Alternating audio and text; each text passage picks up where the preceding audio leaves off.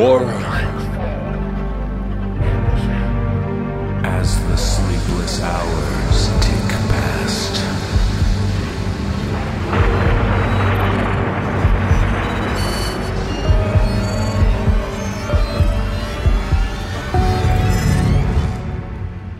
Brace yourself for the No Sleep Podcast.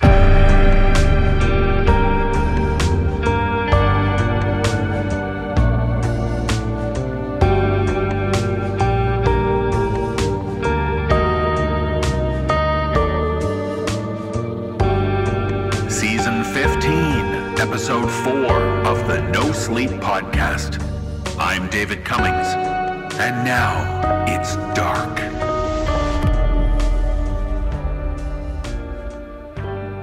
I teased you recently about the two new podcasts we launched this past week.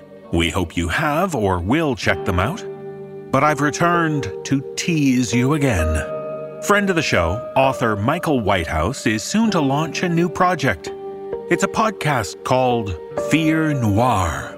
It's a horror fiction podcast fusing hard boiled detective stories with a slug of whiskey and a belt of nightmare fuel. Written by Michael and starring a young lad named Peter Joseph Lewis. Hmm, name sounds awfully familiar. Check the show notes for a link to their teaser trailer on YouTube. The launch date for the podcast itself remains a mystery, but we'll do the detective work and let you know as soon as it drops or gets beaten up and shot in a dark city alleyway. Either way, get ready to be immersed in fear noir. And since we know a thing or two about the darkness of fear, I think we should begin our tales. So now, let's begin our journey down this lost highway.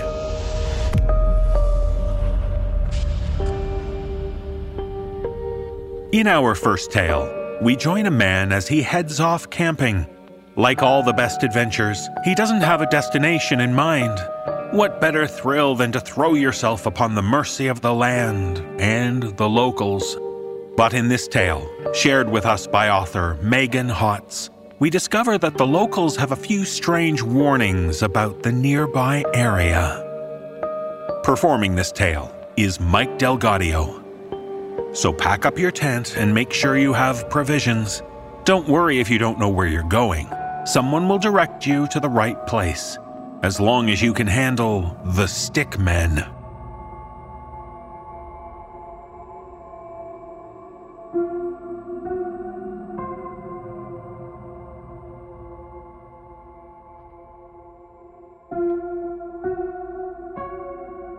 Stuck in a long stretch between cities in the BC interior, I ended up stopping for emergency gas at some podunk non town that was hardly more than a post office and parking lot. Isolation made it a beautiful little area, and through some small talk with the attendant, I offhandedly asked about camping spots. He chuckled and said, Only if you want the stick men to get you. that was the first time I heard about the legend. My travel addled, caffeine deprived consciousness didn't really register that as a kind of a weird thing to say until I was well on my way. I didn't even really think about it again. Until one night I binge read one of those seemingly endless Reddit threads about weird experiences, and someone mentioned these apparent stickmen again. A kid who worked a summer logging job and was told by his coworkers to avoid a certain patch of forest where the stickmen lived. This started a chain reaction of posts from different users with similar local legends, and at that point I knew I had to give this one a deeper look. Here are three stories that I managed to find through interviewing locals. Now, I trust the character of each person mentioned, and that they're being entirely truthful about what they saw, or at least what they think they saw. I've changed the names and significant identifiers in the following accounts to preserve the anonymity of those involved, but the events have not been altered in any way from the way they were originally described.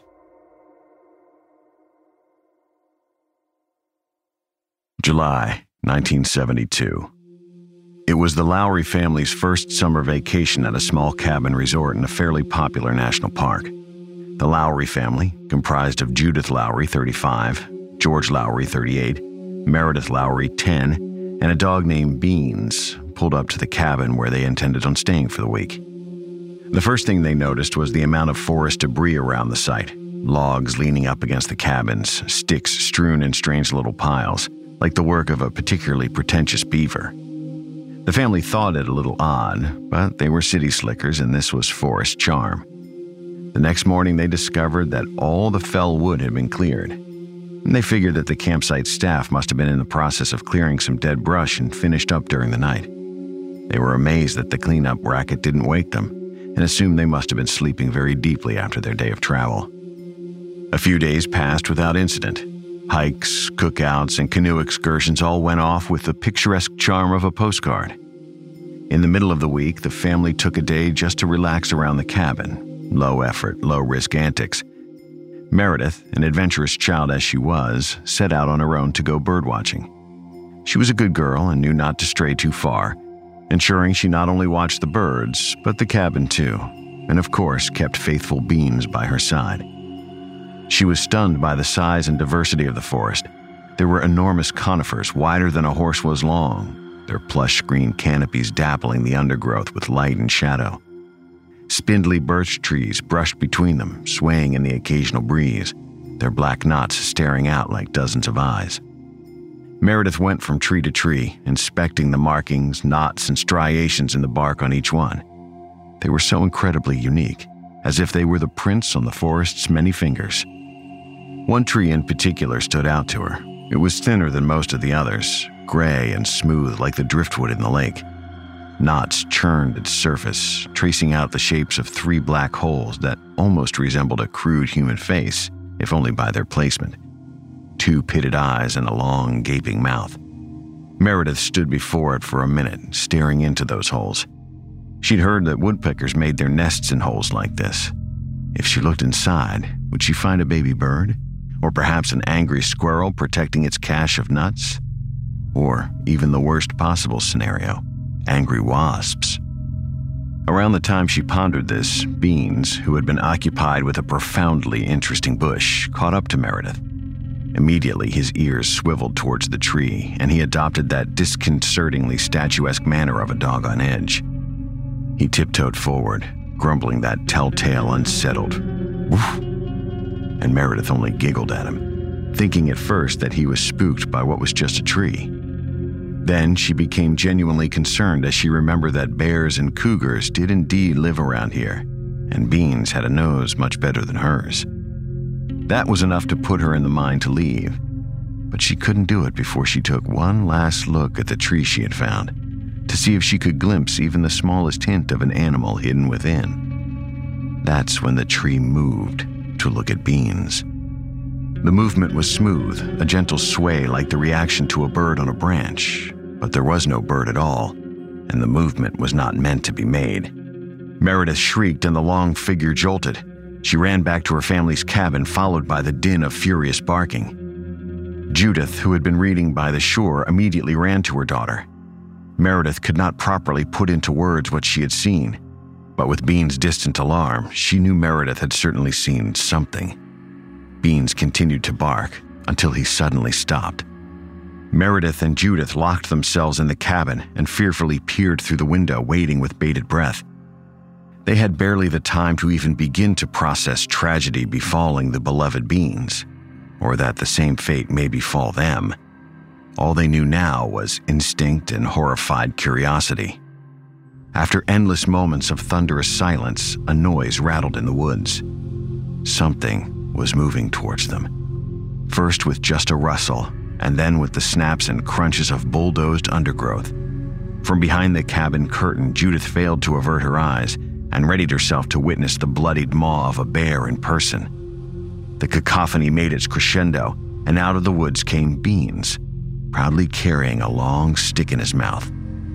When nothing followed him, and the pup just stood in slight confusion with his tail wagging, the relieved Lowrys led him into the cabin. He dropped the stick at their feet, pleased to show off this newfound prize. It was a good stick as far as sticks go, hefty and taupe with that same driftwood texture. But when Judith knelt to clear it from the floor, she noticed something ghastly, something coating the edge of the stick that looked a little too much like blood. She carefully pushed back Bean's lips, initially worried that he'd cut his gums. The pooch hardly reacted to the touch, continuing to pant as only a happy dog does, giving full view of a mouth no worse for wear. No. On second look, the deep red ooze was coming from inside the stick. It was like a bone oozing marrow. As the adrenaline began to ebb, Judith realized it was sap. Thicker and more brilliant in color than any sap she'd ever seen, and the smell was alien, somewhere between pine and sulfur with a dash of apple mint. Perhaps the tree it came from was diseased, and that was more than enough reason to toss it back from where it came. It took some time for her to get the full story from Meredith. When the frightened girl had originally told her she saw a face in the woods, she thought she'd meant a man beneath the trees, and not that the man and the tree had been one and the same.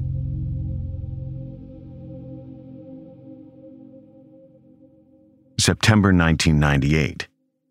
A park ranger named Abigail Williams was out with a team of researchers attempting to retrieve a radio collar that had fallen off a bear. This was a remote area, further complicated by recent storms that had washed out the formerly most reliable trail to the collar's last transmitted position. The detour easily doubled their time on the ground, and they quickly realized they would have to camp overnight.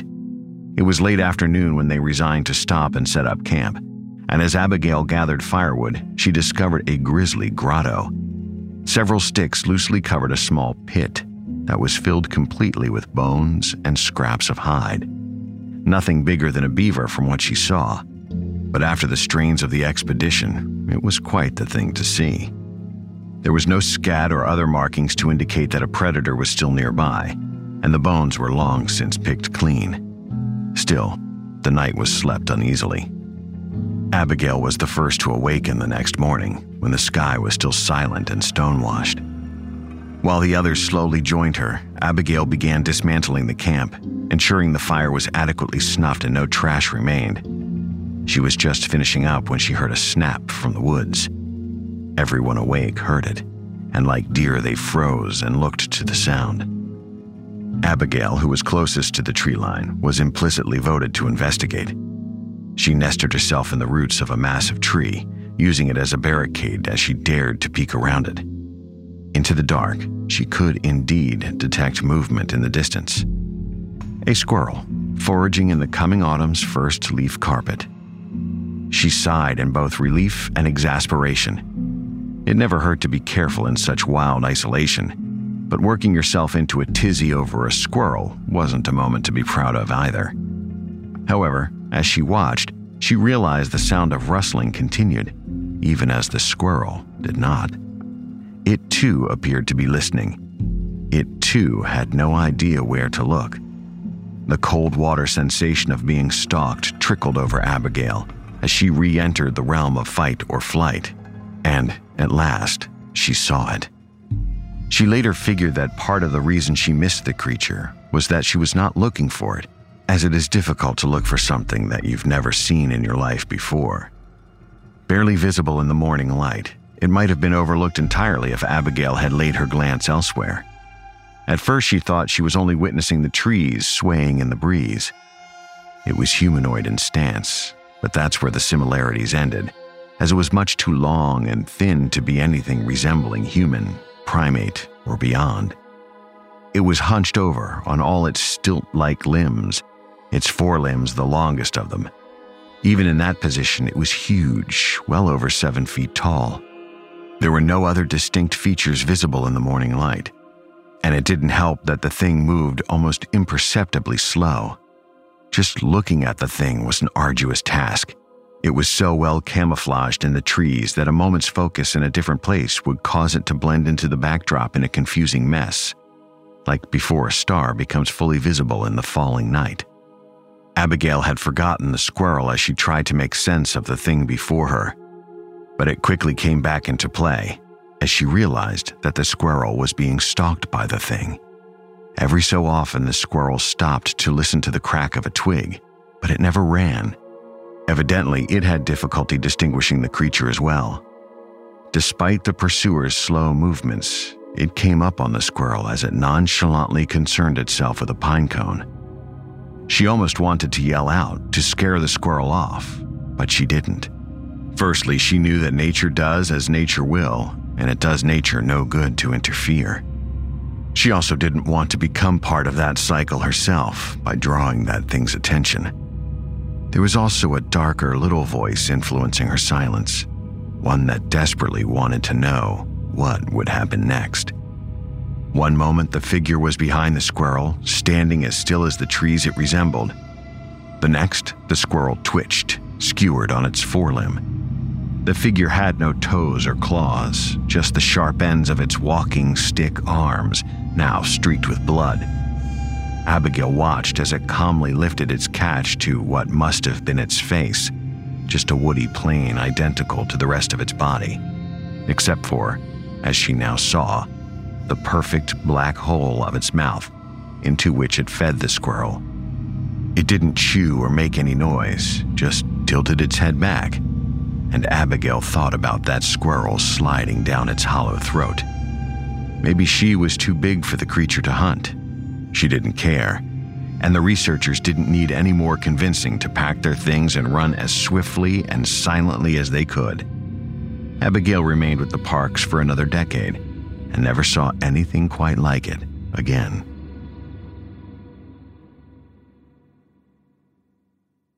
August 2006. The wildfires had spread faster and closer than initially predicted, and a state of emergency was well underway in the evacuated communities. Jake Gimbel was on the front line as an experienced firefighter, having lent a hose to many just like it over his long career. It didn't mean the situation was less dire or dangerous, but he had an idea of what to expect by now. It was a harsh few days with little time to spare. The air was soot, and the sky was absent and the fire seemed to move with such determined hatred that it was more like fighting a monster than a blaze. The heat seemed to congeal the world into one solid, heavy mass, but they couldn't let that burden them now. Finally, after grueling days of uncertainty and mounting fear, the winds changed and a thunderhead burst above them, helping to corral the feral inferno and giving some relief to the ground beneath the ashes. Taking the edge they were offered, the fire crew gave a last united push, and the fire became officially contained. The rain took back the earth with a healing vengeance, and the men were so desperate to feel it that they dropped their gear where they stood. Enormous drops ran inky trails of soot from their skin and washed tears back into their eyes.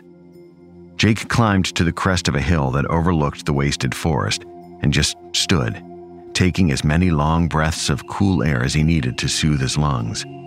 Those sweet breaths caught in his throat when he began to hear the sound. At first, he didn't really know what he was listening to.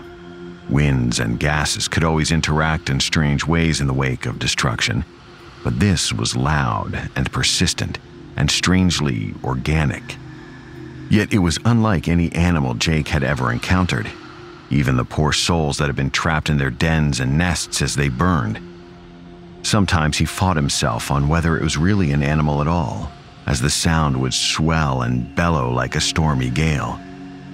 But the other voices would come, different pitches and patterns, different instruments made of what may be flesh, resonating with an alien timbre yet carrying a primal agony recognizable in the hindbrains of every earthen being.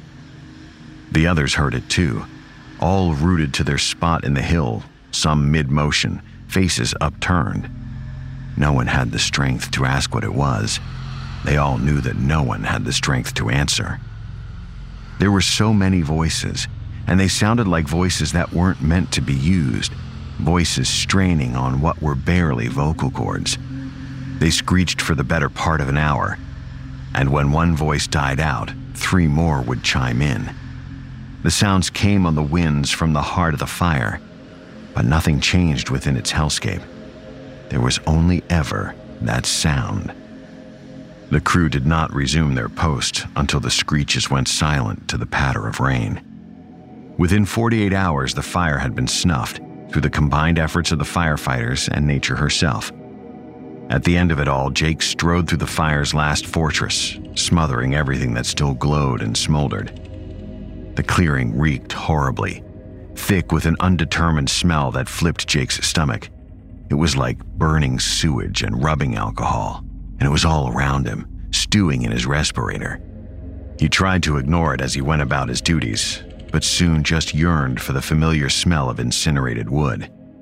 As he doused a burning log, he noticed that it was splayed out in a way that uncannily resembled a man. The body and limbs were too thin and too long, but the general shape was striking. Jake just chuckled at first. Nature always seemed to warp itself into familiar images. It doing so in strange and amusing ways could even help you cope with the grueling work.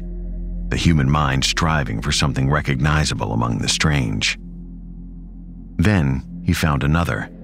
One more crispy, long humanoid log, and then another, and another, all slightly variant in length and width, but still consistent in structure. They were all prostrate, blanketing the same acre of land. By then, Jake was fully charged with anxiety, both in what he saw and the idea that it wasn't what he saw, that the exhaustion had cracked him and normal matrixing became hallucination. He risked nudging one of the figures with his boot just to feel something real beneath him. It crumbled away like any other charred log. But when it did, it gasped out a cloud of that awful smell. Jake instinctively recoiled, but he could not flee. Was this thing toxic? Could it have contributed to the fire? Trying to suppress his flinches, he knelt in for a closer look.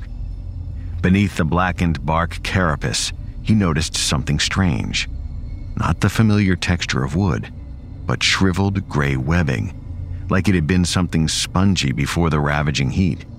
Jake didn't know why, but he felt in that moment that he had intruded on something private, carelessly but deliberately looking at something he was not meant to see. The feeling overwhelmed him as much as the smell, and he left, fixing his eyes on the station and refusing to look elsewhere until he had safely arrived. The others understood that he needed a rest and some water. It had been a rough battle and he wasn't getting any younger. And there was plenty of help for the cleanup duties. A new kid was sent to finish up in the sector while Jake tried his best to think of anywhere but there. When the younger man eventually returned, Jake saw a new bit of hardness in his eye, the beginnings of the process that turned a rookie's bright young eyes into weathered stone. He had seen what Jake had seen, and they both knew it. They never said anything about it. They knew they wouldn't get an answer, and it wasn't worth having the others thinking your brain had finally boiled away. They were lifted out of the area by helicopter. It was only from the air that Jake could truly see the scope of what the fire had left behind. Acres of forest that would remain gray and lifeless for years. Land that could not host livestock or bear crops. But that was nature, the part of nature he'd always known. Now it was marked in a new black. Limbs fallen in near runic shapes, patterns of organized nonsense that almost resembled something familiar. Jake watched that land until it was over the horizon, blinking only when he had to, the entire while silently crying out to whatever God could comfort him. There weren't just a handful of misshapen corpses, an anomaly isolated to a single acre. There were hundreds, and they twisted together, interlocking with the fallen forest, until all was just a distant blur of ash and soot.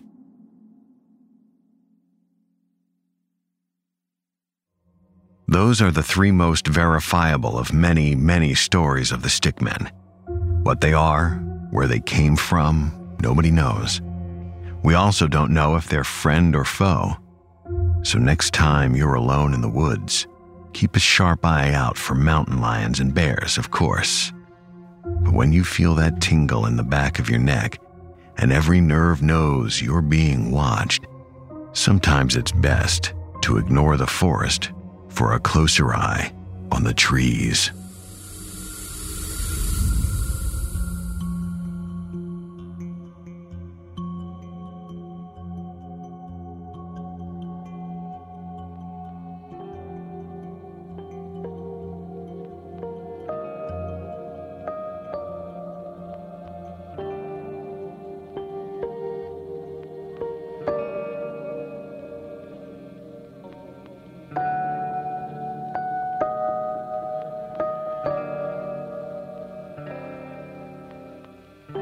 When you're out in the woods, it's important to try making the trip a good experience for everyone.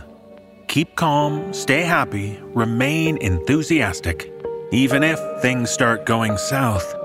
But in this tale, shared with us by author B.A. Ries, it's important to tell whether things are going south, north, east, or west when the map can't be found. Performing this tale are Nichole Goodnight, Elie Hirschman, and Jeff Clement.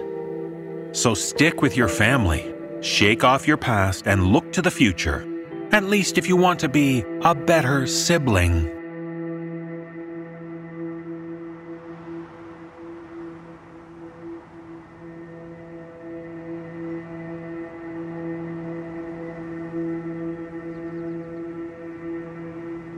We had been searching for three hours when Sean finally figured it out. I'm not sure if it was our hushed tone or our hesitation at the trail intersections we came across that gave it away. Are we lost? I shuddered at his worried voice. This weekend was supposed to be an opportunity for me to bond with my younger brother, and he had began the overnight hike with such excitement and exuberance. Now, we were deep in the woods, far into our phone's no coverage zone, and my father and I had to break the bad news. Bad news for which I was responsible. Dad crouched to Sean's height. Yes. I didn't want to get you worried, kiddo, because I've been in these woods before and I thought I could find a way out of them.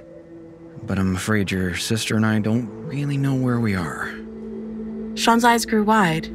He was, after all, still at an age where he viewed as infallible his father and his much older sister. The 10 year age gap had made me almost a replacement for our long absent mother. Now I feared that my mistake had shattered this image. But it's okay, son. We packed for an overnight trip and we'll be fine. If we still can't find any of the main trails, I have an idea that I'm sure will bring us to safety. We'll be back at home tomorrow night, just like we planned. But what about the map? Sean looked up at me. I felt the color drain from my face. I. Um, I. Your sister seems to have lost our map. Dad shot me a stern glance. But it's okay, it's okay. You don't need to worry, okay?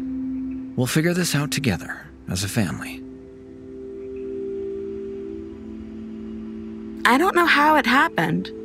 Dad had put me in charge of the map when we had parked at the edge of the Rich Mountain hiking trail that morning. Everything had gone so smoothly at first.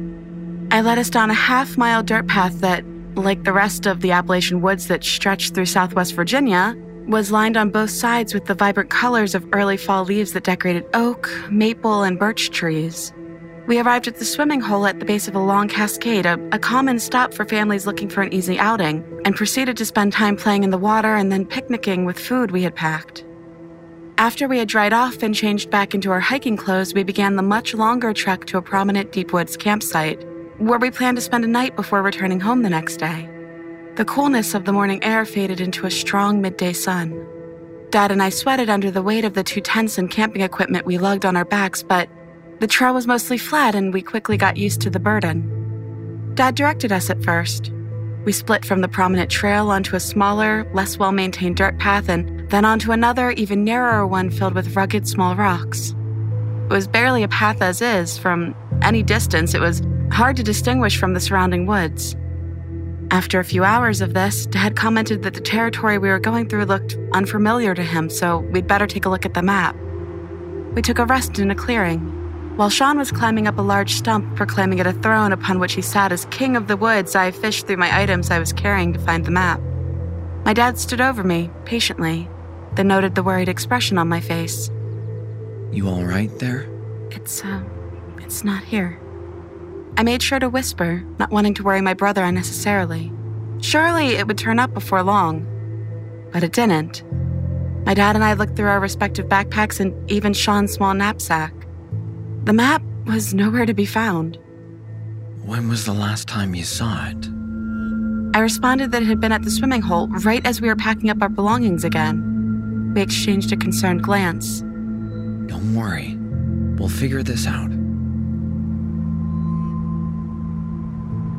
That was six hours ago. We tried, of course, going back the way we came. My father had always had a good sense of direction, so we followed his lead through several windy paths. Occasionally, I would feel like I recognized our surroundings only to second guess myself. Was that the same set of spruce trees we had passed before, or a different one? It got dark only a few hours after Sean caught on. Dad, I'm so sorry. I felt the pain of all the times I had disappointed him run through me. Even worse was realizing that I was letting down my kid brother. I asked him about his other idea. He took out his compass and explained that we had generally been heading southeast all morning and early afternoon. All we needed to do was go the opposite direction, northwest, and before long we'd be close to where we started. At the very least, we'd come across a few peaks from which we'd be able to see the surrounding valleys and figure out our location. We trudged along this way for another hour before evening started to fall. The only sounds were those of the woods, insects buzzing around and gentle breezes swaying branches. Realizing we only had a little natural light left, we kept our eyes out for a place to camp for the night, eventually identifying a patch of dirt largely unobstructed by trees or roots. Dad and I set up the two tents, one for Sean and me and one for him, and lined a space with rocks where we started a small fire with wood we had gathered nearby. Dad exchanged pleasant words with us, telling we would be back at home this time tomorrow night as we cooked and ate the food we had packed for dinner. Eventually, Sean and I retired to our tent. Sean was worried but also exhausted from the day of intense hiking, and before long, I heard the rhythmic breathing of him in deep sleep. I, on the other hand, tossed and turned with discontent. Today's events triggered other painful memories. I remembered sifting through Mom's wallet back when she and my dad's marriage had descended to the point of regular, violent physical confrontations, and using what I stole to procure the pills I craved. Pills that brought me a much needed sense of contentment. The look of disappointment Dad had given me earlier today had been the same as when he caught me taking more money, this time from my own brother's funds for a field trip to feed my addiction. Now I wanted so badly to be a better sister, but here I was again letting him down. Unable to sleep, I emerged from the tent and returned to the fire. It was dying out with only a few embers emitting light, and in this half darkness, I could see my father sitting there, leaning against his heavy backpack and whittling a stick with his hunting knife. Can't sleep. I shook my head. I understand. Don't be too hard on yourself. I'm proud of you, honey. I must have continued looking downcast because he continued trying to cheer me up and even apologized for his many work related weekend absences from home. We sat together quietly, staring into the fire for a few moments before he got to his feet. I'm gonna see if I can get some rest for tomorrow. You should do the same when you're ready. Just make sure to put out the fire when you go. With that, he entered his tent and left me alone. I sat for a minute, observing how the woods seemed ominous and foreboding at night. Glancing at the opening of Dad's backpack, I glimpsed the lid of a prescription box and a flicker of light from the dying fire. In other circumstances, I would have left it alone as my youth rehab program had taught me. But I was so distraught at the dire situation in which I had placed my family that I guiltily reached for it, hoping to find something that could improve my mood. I didn't imagine that the box would contain the painkillers I craved for, but maybe it would have something that could help me relax. I held the label in front of my eyes. Allergy pills. I sighed, disappointed in the contents and in myself, and reached into Dad's backpack to return the container. My hand felt a thick, folded piece of paper. My heart sank as I realized what it was. I quickly pulled it out of the backpack. It was the map. The same one I had used to guide us to the swimming hole this morning. The guide to the entire region of woods in which we had found ourselves lost. My mind ran in circles. Sean and I had spent the last 10 hours distressed at our situation, and Dad had had the map on him all along. I felt dizzy thinking of all the implications. Had Dad taken the map out of my backpack when I wasn't paying attention and then pretended not to find it when I realized it was missing? I recalled a point where I had been in the water with Sean while Dad prepared our picnic. He would have had a perfect opportunity to remove it then, but why would he do that? Dad had also been the one to assure us we didn't need to check the map for the first several miles, stopping me from noting its absence until we were already deep into the forest. What was going on? Where was Dad leading us, and why was he tricking us into thinking we were lost? I thought about using the map to run away. With a compass, which I also found in Dad's pack, I could surely return to the main trail and call for help, but could I leave Sean? Would he come with me voluntarily without waking up Dad? I grew angry, too, at all the blame Dad had allowed me to assign to myself. That bastard! He had watched me descend into guilt ridden sadness while all along, he was the one leading Sean and I astray. Was my dad secretly some kind of crazed killer? Was he going to sacrifice us to a forest monster or try to start a new life with us as survivalists in the woods? What was happening? I turned on my cell phone, which predictably had no signal, and used its flashlight feature to find and pick up Dad's knife and also to find our location on the map. I noticed a ranger station listed a bit north of us and decided to set off there and get help. Hopefully, I would find someone tonight who would return here and help figure out what was going on. And hopefully, we would get back before Dad realized I was gone. I sat silently for a bit, trying to discern if Dad was asleep. I had a nightmarish image of him rushing out of his tent to find me in possession of the map, and I could only imagine what would happen next. For now, Dad didn't realize that I was onto him, and that gave me some advantage in trying to thwart whatever he was trying to accomplish. Moving as quietly as I could, I set out into the woods. The initially flat route developed gradually into a steep ascent. I quickened my pace as I got further away from our makeshift campsite. Beyond every crooked set of branches, I saw a visage of my dad in the shadows, a man I had thought I could trust. In the distance, I heard the faint sound of running water mixed with hoots from owls and mating calls from insects. My legs began to ache as I continued up the hill, but adrenaline pushed me forward. Finally, as the perfect darkness of midnight settled around me, I reached the peak of the mountain and saw the outline of a dilapidated shack before me. I walked slowly up to the entrance, my mind somehow more nervous than before. I was a young woman alone in the woods, after all. What, what if I found inside was worse than my crazed father? Hesitantly, I knocked quietly at the rusted door, then louder when I heard no response. Finally, I pushed at the door. It creaked open, apparently unlocked. At first, I saw nothing inside but darkness. The floors were wooden, the ceiling was low, and the room before me appeared barren. Using my phone's flashlight once more, I made out a long, oval shaped mirror at the other end. Stepping closer, I gazed into the reflection of my own distraught form. My thin frame shook with worry. My long, disheveled chestnut hair at least somewhat obscured my panicked and sweaty face. In the reflection, I began to notice something floating over my left shoulder. I froze, too afraid to turn around and see it directly. A translucent, wispy shape appeared behind me. For a moment, I saw its murky texture swirl together to form a barren face that consisted only of eyes and a nose. Then an impossibly large mouth grew into it, and the entity let out an inhuman moan. I panicked at this, stumbling into the corner of the room and tripping over an old piece of carpet. I felt myself fall to the ground and then through the floor onto the dirt below. I drew Dad's knife and held it out towards the gap above me, prepared to swipe at anything I saw, but nothing came. So I looked around and examined my surroundings. What I found there shocked me even more than the shape that had appeared a moment earlier. I found myself surrounded on all sides by bones. Human bones. Hundreds of them.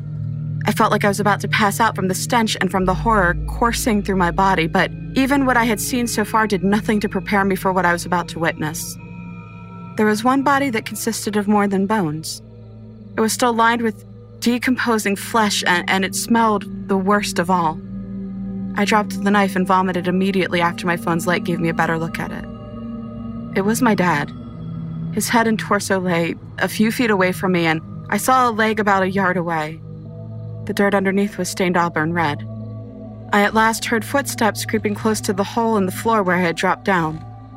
Frantically, I shined my phone's light around the room, noticing a small gap in the wall.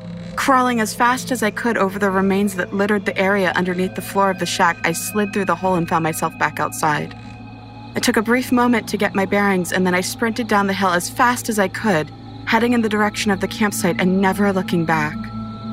When I was close to the bottom of the hill, long out of sight of the building, I finally stopped. I hadn't realized how out of breath the journey up and down that hill had made me. Panting, I sat down against the back of a tree and noticed the first glimmers of morning light appearing on the horizon. I went through it all in my mind the mirror, the shape that formed behind me, the, the area between the floor and the dirt.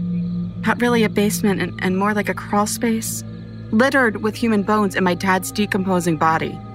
Of course, if that was my dad, then who was leading Sean and I into the woods? This person who had shown such love and affection towards us, this couldn't be our real dad. Our real father was dead and had been for some time, judging by the body I'd seen, and this impostor had taken his place. Our real dad would never pretend to be lost like this, much less falsely place the blame on me for it, but how was any of this possible? I didn't have any time to grieve. I knew at that moment that I had to stop the man in the campsite from achieving his goal. I don't know what that goal was, but I knew it involved Sean and me. I crept slowly back to where we had set up our tents. It was still early in the morning, and hopefully both my dad and Sean had not noticed my absence. Dad's tent was shut and looked no different from when I had left it. I returned the map and compass to Dad's backpack and threw water on the last few embers of the fire, which I had forgetfully left burning in my earlier panic. I carefully unzipped the door to my tent and crawled inside of it. Thankfully, Sean was still asleep. Quietly, I pulled a towel from my backpack and wiped off sweat from all over my body. If the thing pretending to be Dad came along, I wanted it to think I had been asleep in the tent, not running through the woods at night. I lay down on my pillow and tried to think of a plan of some way to lead my brother and me out of this nightmare. Quickly, I decided the best thing to do was to wake up Sean, tell him some story to convince him to follow me, and take him to the woods with me as far away from Dad's imposters we could get. I could use the compass and map to find our way back to civilization. From there, I could convince the authorities to check out the abandoned ranger station in the woods. Upon finding the bodies, they'd know I was telling the truth. It wasn't a great plan, but it, it was all I could come up with. No sooner had I resolved on this course of action than I heard footsteps approaching the tent. I braced myself, not sure what was outside. A moment later, the thing that was pretending to be my father shouted, Good morning, kids. Rise and shine. Sorry to wake you so soon, but we need to get an early start if we're going to find our way out of here. Sean stirred as I realized that I had missed my chance. Within a half hour, we had eaten a light breakfast and packed up our belongings. Sean and it both noticed my unease and both assured me that I didn't need to beat myself up for losing the map. We'll figure this out soon. Dad patted me on the back. He was being so unusually kind and sincere that I nearly bought into the act. After a couple of miles hiking in the direction of the road, I guarantee we'll find our way back to the main trail. The forest looked so much more welcoming in the daylight, and, and my father was being supportive. He optimistically insisted that we'd find our way back in no time and that our trip would end up being the same overnight camping experience it would have been had nothing gone wrong. Sean even returned to his more typical jovial mood. That's when I started second guessing myself. I was a recovering addict after all. What if I had hallucinated the events from the night before as some kind of withdrawal syndrome? I'd never heard of that happening to a pill popper like me. But then I thought about how I was lying in the tent, right where I had tried to go to sleep only a few hours earlier when Dad had called for us to get up. Had I simply awoken from a vivid dream? As we began hiking up a steeper incline, Sean and I both struggling to keep up with Dad, a terrible image ran through my mind of me running off with Sean when, in fact, nothing was wrong, and me pointlessly putting him in more danger in the process. You okay, Laura? You don't seem yourself. I'm fine, Dad. I looked over him carefully, trying to find some discrepancy that could validate my imposter theory, but he perfectly resembled the same dad I had known and depended on for 17 years. He shrugged and moved on. We climbed higher and higher.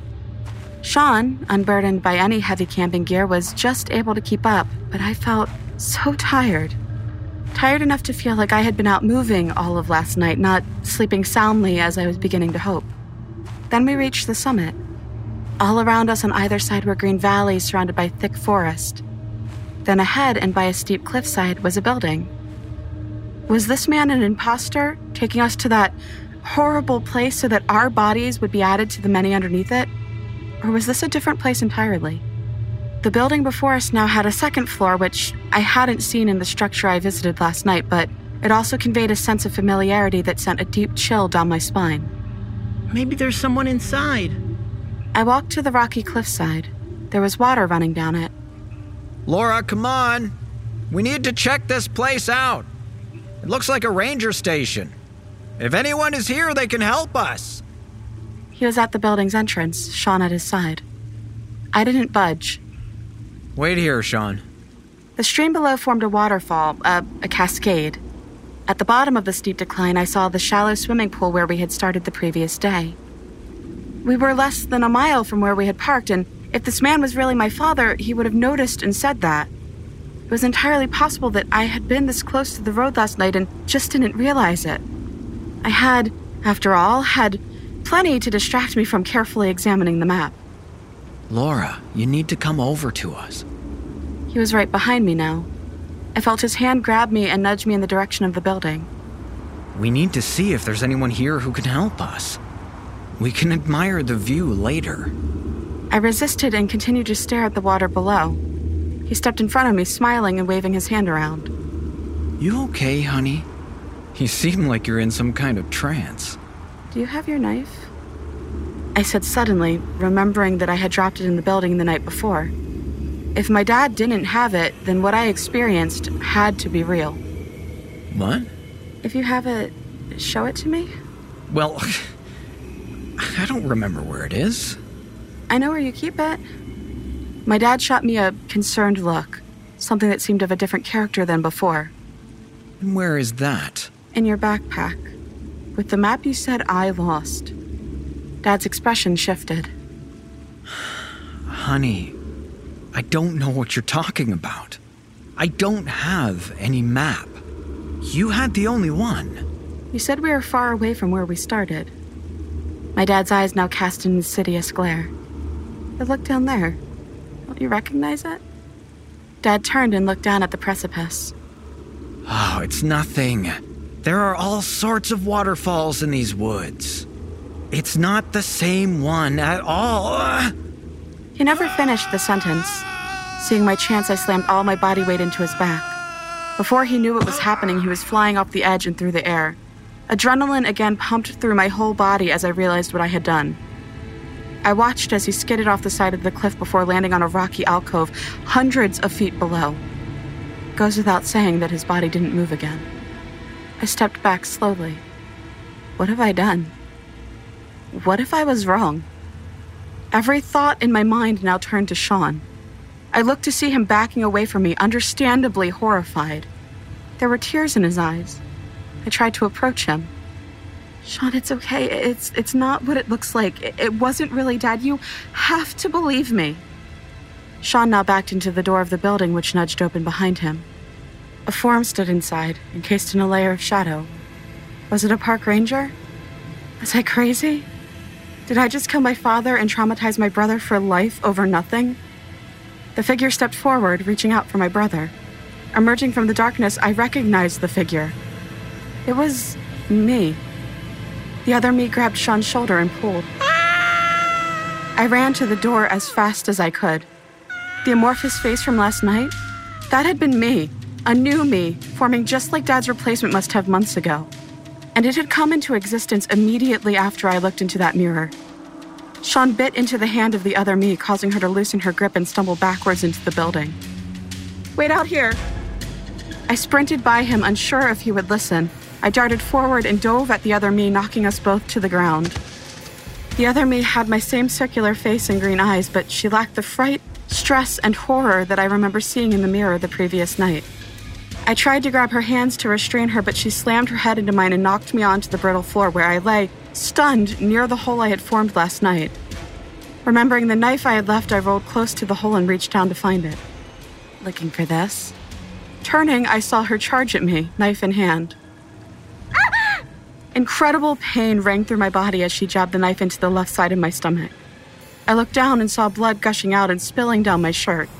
I collapsed, dizzy. The other me bent down and positioned her face directly in front of mine. Ah, this could have been so much easier. All you had to do was let your dad lead you here, like one of us led him, and we would have had you both erased and replaced in no time. The process takes very little effort to work on subjects weakened by a long journey. Screw you! I struggled to get loose but was thwarted by the pain shaking through me. I reached out with my right arm into the hole in the floor.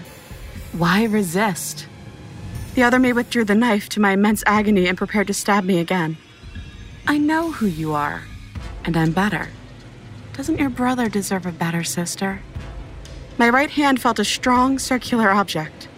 Just as the other me began her next strike with the knife, I slammed a human skull from below into her face with all the strength left in me. The other me collapsed backwards, blood gushing down her forehead. you bitch. The long, oval shaped mirror stood to her side. This had better work. With the remaining might I could muster, I threw the skull at the mirror, which shattered into small fragments of glass on contact. In the blink of an eye, the other me was gone. She didn't burn up, explode, or disintegrate. She just wasn't there anymore. A calm filled the air, and I felt a moment of relief before I remembered the sharp pain coursing through me. I started to walk to the door, but the dizziness overtook me, and I collapsed once again. I inched my way forward, leaving a trail of blood behind me until I made it outside. Sean? I felt him embrace me a moment later, somehow surmising that I was not a murderer. I whispered into his ear to take a path down to the waterhole below, to follow the trail there to the road, and to get help. I remember waiting and pushing my hand onto the wound as I felt more and more life drain out of me. I remember wondering what it was that came through the mirror and how many more mirrors like this one were out there providing the ability for beings from somewhere else to enter our world. When the mirror broke, did other people, other replacements suddenly vanish like my doppelganger? And was the spirit inhabiting the other me waiting on the other side for another chance? As I lie now on the ground, my eyes steadily drifting shut, I hear the distant sound of a helicopter and realize that I have a better brother than I deserve.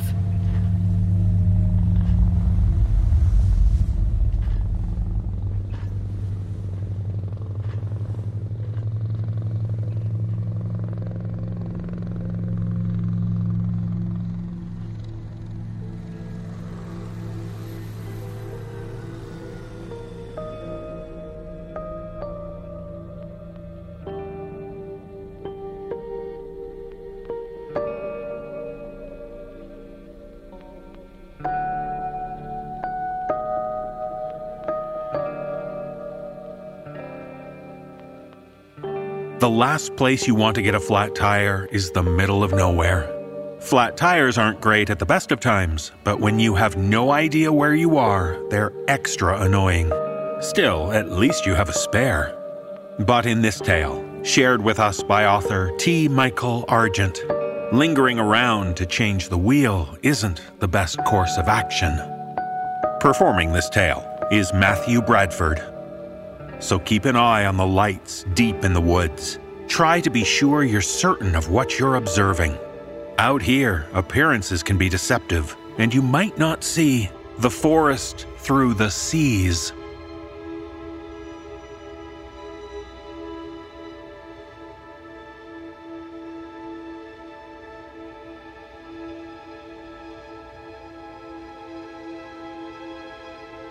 It was a really awful time to get a flat tire.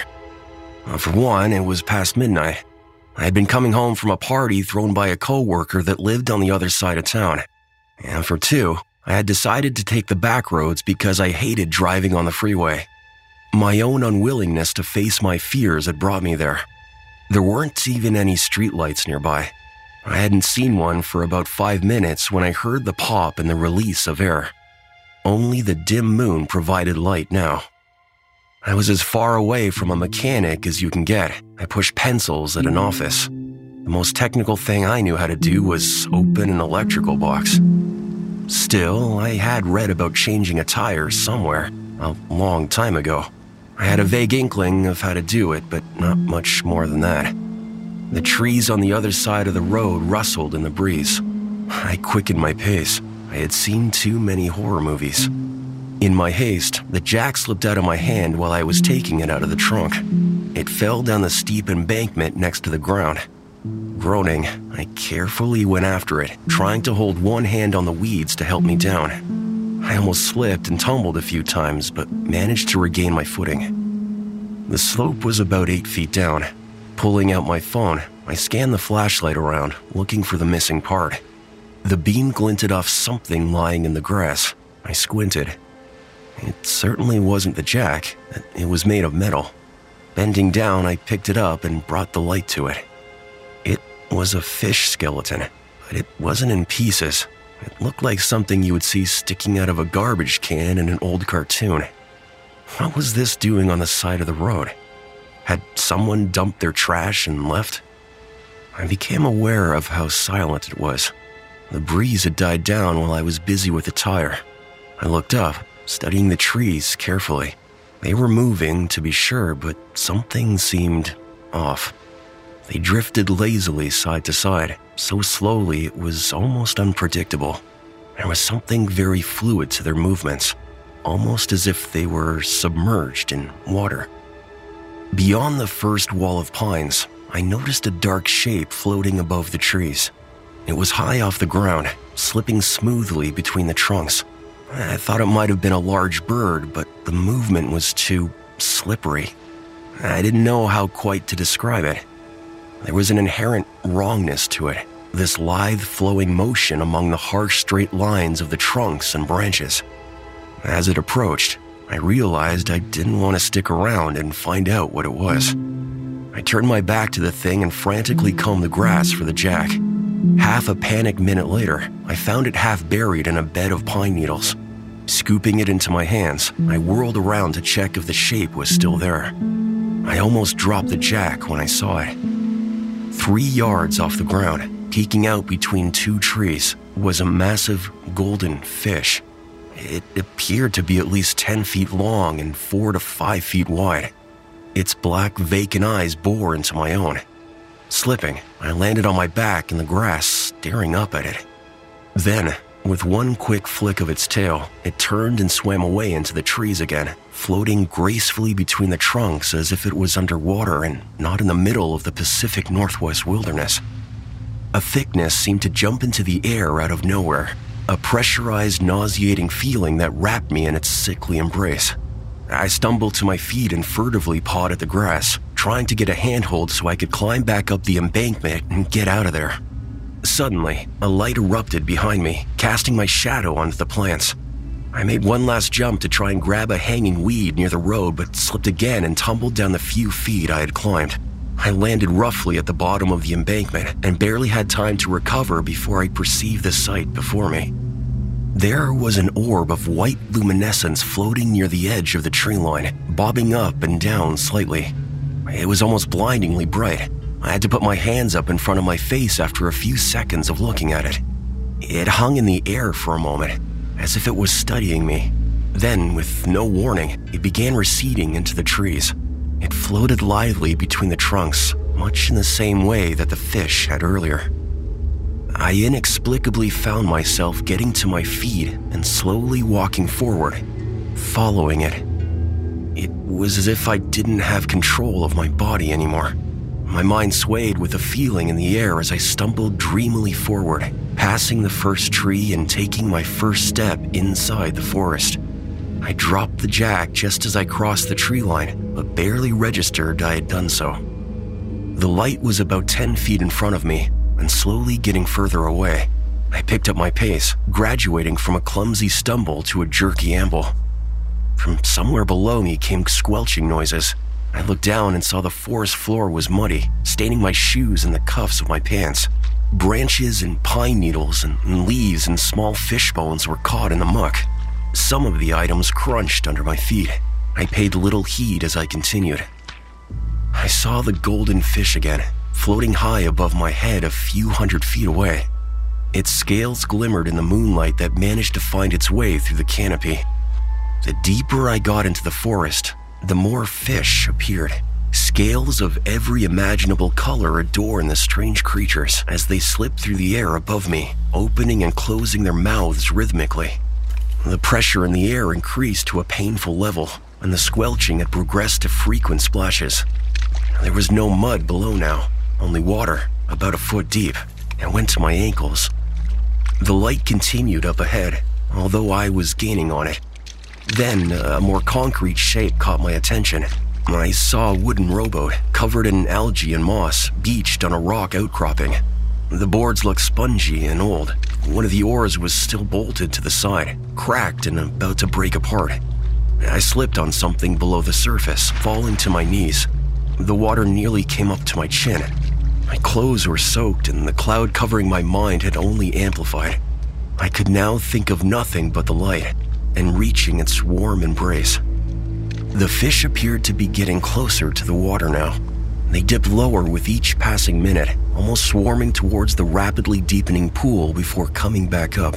A circle of them materialized, rotating in a loose sphere above me as I slogged forward through the water. Up ahead, the light had ceased moving. It floated above the surface, a beacon in an otherwise lightless sea. The forest floor had disappeared long ago. I was now all but swimming towards it, hands outstretched. A sharp pain erupted on the back of my head, and I felt something wet running down my neck. Turning around for just a moment, I saw a small trail of crimson drifting through the water. With a shaking hand, I reached up. There was a sticky spot on the back of my head. Pulling my hand away, I saw it was stained red. I let it wash away in the water as I looked up. The golden fish was circling above me, a patch of blood dripping from around its mouth.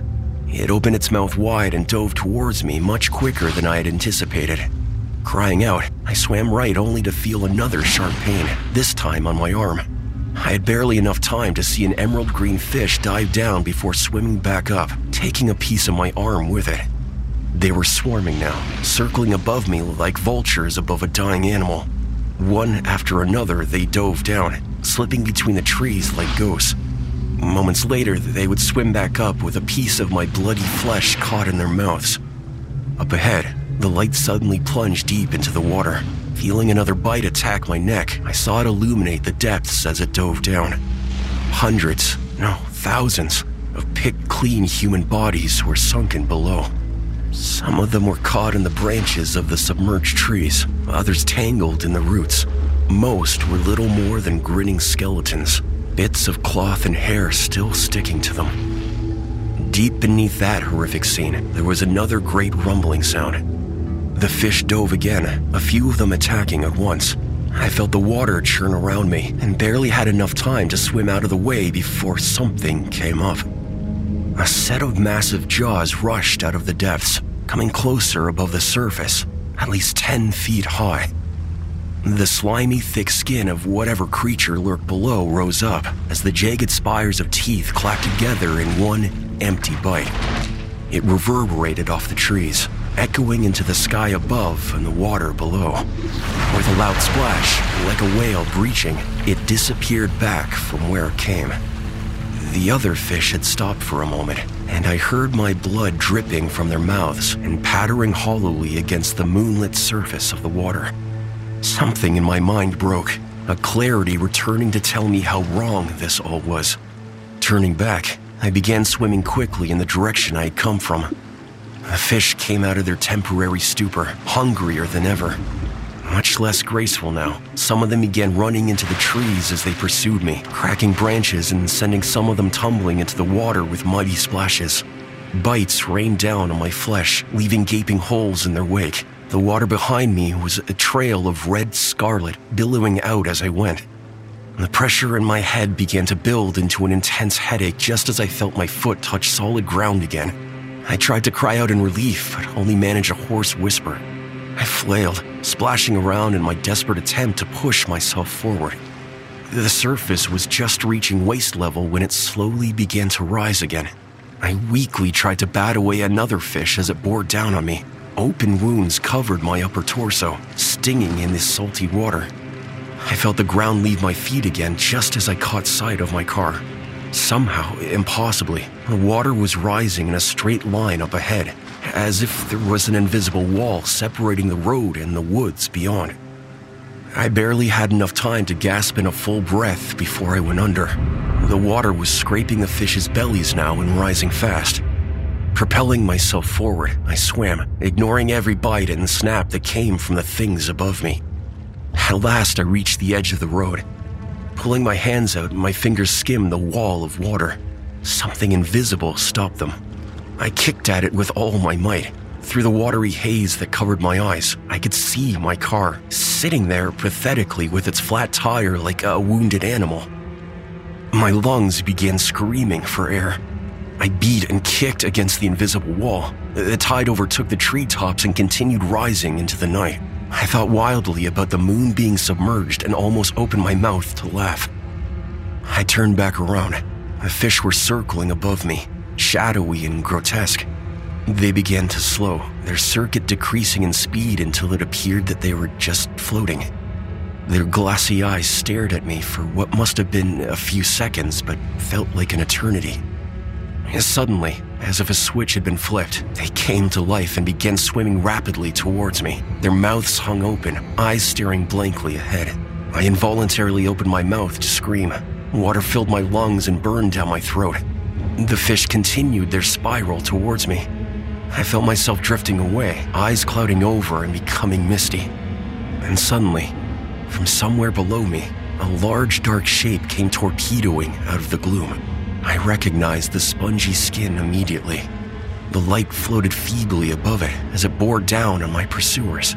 I didn't see all of it as it swam out of the darkness below, but I knew somehow it had to continue for miles down there. The fish tried to swim out of the way, but the jaws snapped shut on a large number of them before they could. Some were chopped in half by the sharp teeth, their thick blood an oily black that only served to make the water darker. The halves that weren't swallowed sank like stones to the abyss below, and the ones that escaped the bite flitted away between the sunken trees in a panicked rush, disappearing among the branches. A great rumble erupted from the depths. The water bubbled and boiled around me, throwing me around as I tried to regain my sense of direction. The creature that had swallowed the fish turned to face me. The black blood still drifted out from its mouth, pieces of bone and flesh stuck between the teeth. I could have sworn I saw the corner of its lips upturn for just a moment before it took off spiraling back down into the gloom with a flick of its tail. The light disappeared soon after, like it had never been there at all. Then, with a sudden explosion of noise, the pressure vanished. I was pulled down by the cascading wall of water as it bore down on the road.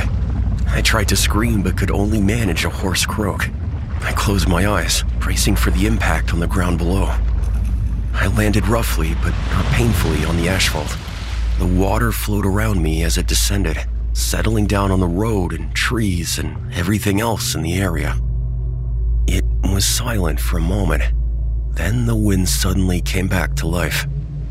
The branches whistled in the breeze, and some forest sounds returned. Moonlight shone down on the dry landscape, completely devoid of moisture of any kind. My car still sat on the road where I had left it, I ran to the driver's side mirror and inspected myself. Cuts and welts littered my body, dripping blood onto the road below. I felt something welling up in my stomach and heaved, expelling a large amount of salty water.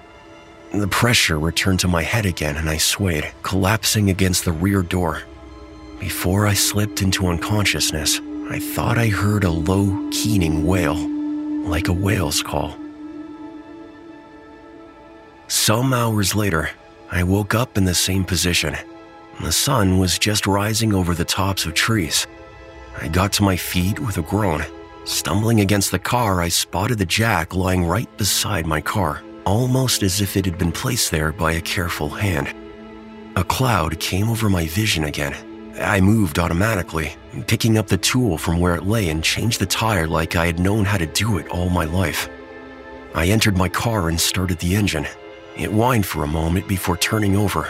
The welts on my body stung and my skin felt dry. Right before I drove off, though, I looked back towards the trees. There was something moving on the forest floor just beyond the embankment. It was just the wind picking up some debris and nothing more. It wasn't a fin moving among the leaves. It wasn't.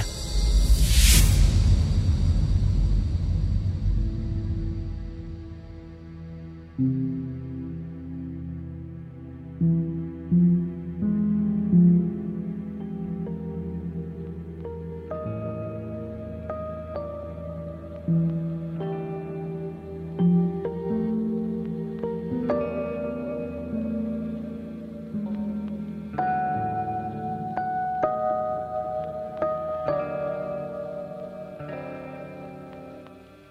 Going on vacation with friends can be a blast, especially when there's a beauty spot you all want to see.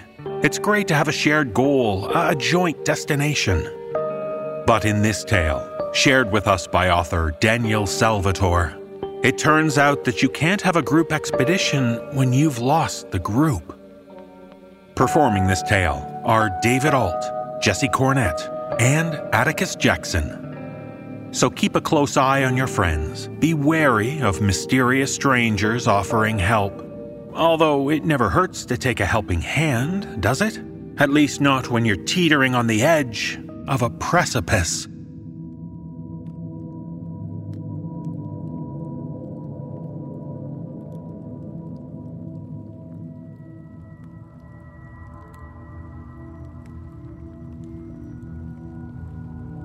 I'm always paranoid about putting out the fire before we go to sleep. There's a drought on, and the leaves are drier than an Episcopalian wedding ceremony. Jack tells me I'm being paranoid and I'm an asshole. You're being paranoid, asshole. I suggest the possibility that his mother is an asshole and throw a rock at him for emphasis. Okay, let's put it out now. If anything outside our pit catches, even if we're awake, there's no stopping this whole forest from going up anyway, right? I'm paranoid, but I don't like being cold more than I can help being paranoid. I agree to keep the fire going through the night, but low. Wiles is opposite us, passed out, and has been since almost as soon as we broke to camp for the night. We told him he was packing too heavy for our weekend trek, but Wiles is Wiles and often makes his bed and sleeps in it this particular bed being the hard ground. Jack and I stay up being chatty Cathys for a bit, but we don't last long either. I make sure the fire burns down to a low crackle before letting sleep take me.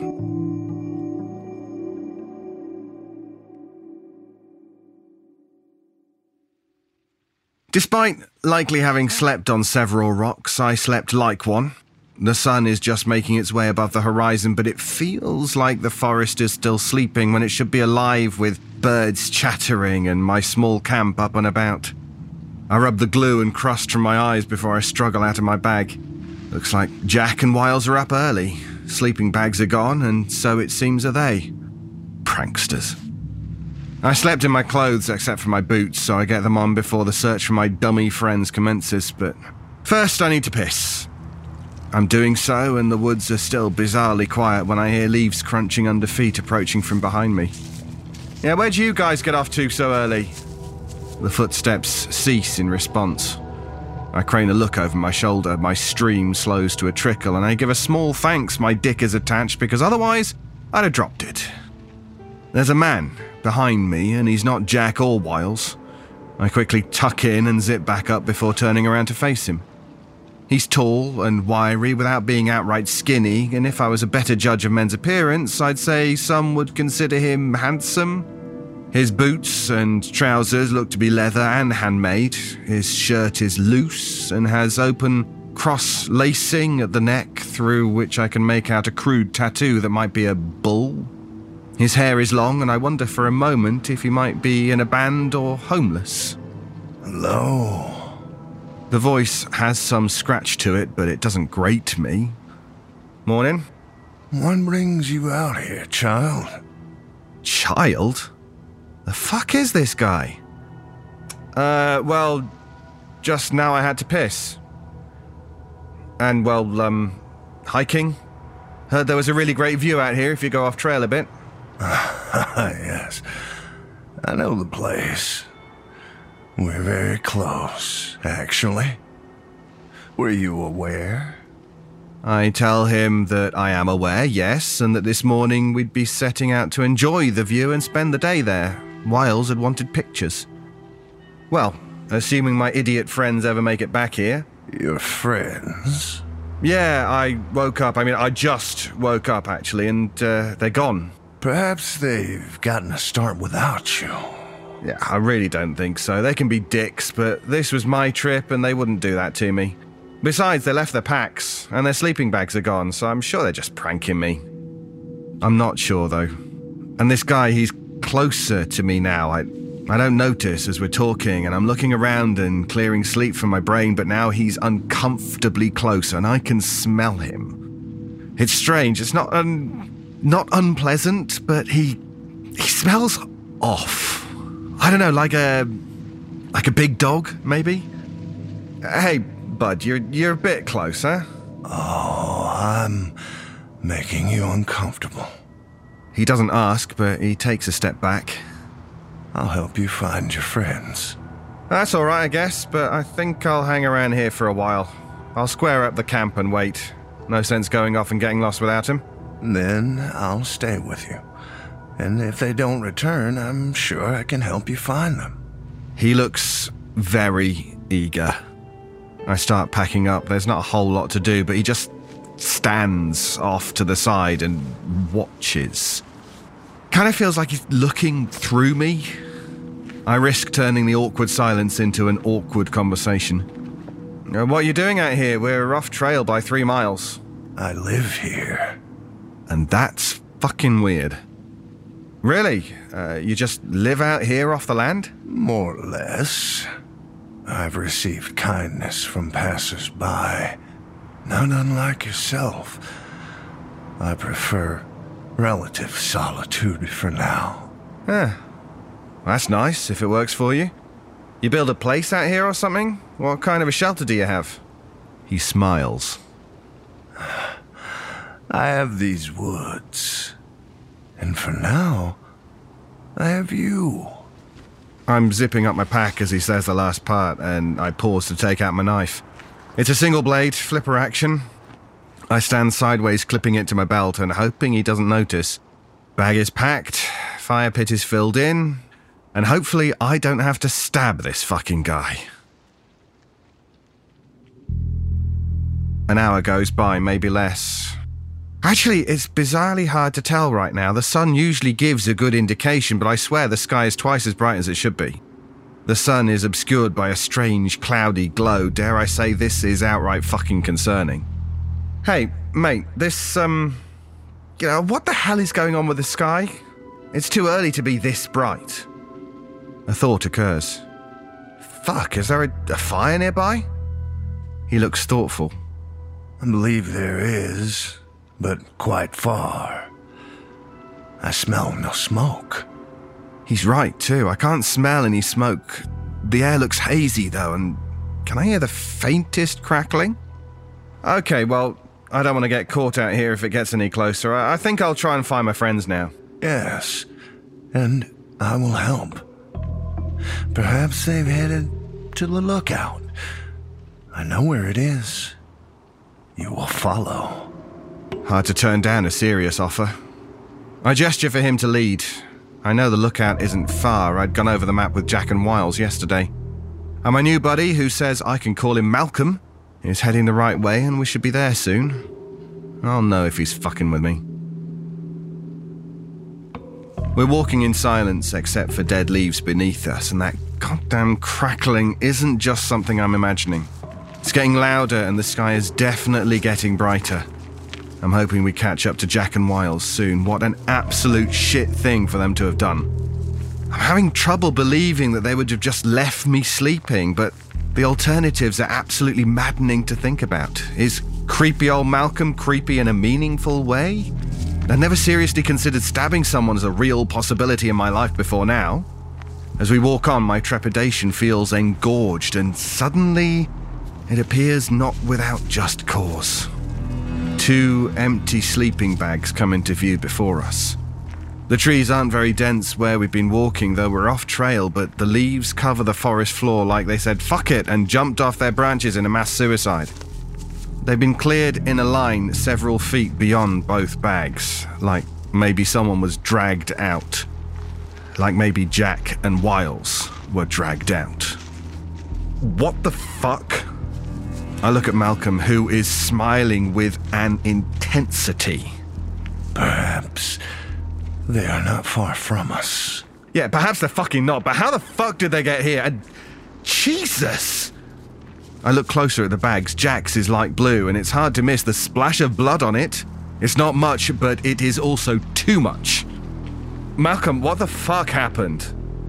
He continues smiling and suggests we press on. We're very close. Christ, I do not want to stab anyone today. We're going uphill now, and coupled with my nerves, steep enough to get me breathing heavy.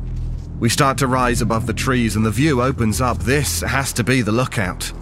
The sky is still a bright and burning haze, but I can now see the valley below us dense with trees of autumn looking foliage and a wide river cutting right through the center. But I can also see horror. Jack and Wiles, bloodied faces, naked to the waist, arms tied behind them around trees. I sprint for Wiles, he's closer, but reacting out of panic doesn't lend itself towards situational awareness, and I don't see what hits me across the fucking face. I feel it though, and the next thing I do see is two men standing over me as I lay on my back, neither of them Malcolm or my friends. They're dragging me up now. I'm dizzy and my head throbs as I blink blood from my eyes. I'm tied now, arms restrained around a slender tree. Jack and Wiles are just in front. Jack! Wiles! They look like they've been beaten badly, both heads slumped forwards, chins to chest.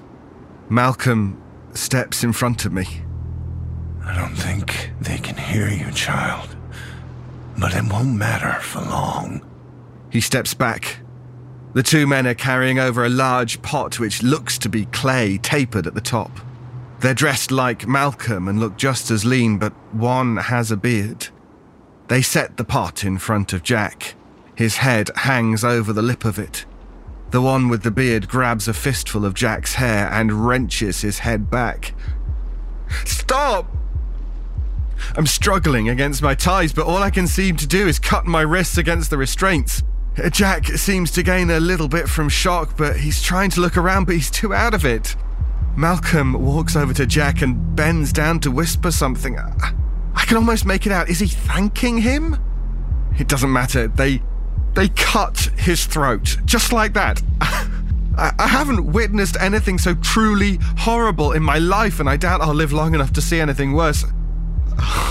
Wait, there's still Wiles. Oh, they're bringing the pot over to him now. I think I'm yelling to him that I'm sorry, I don't know. Maybe later someone will tell me what happened after we've been rescued, after I've had time to process what the fuck is happening. But I don't think so. I'm getting frantic, and that is a great way to become non functional.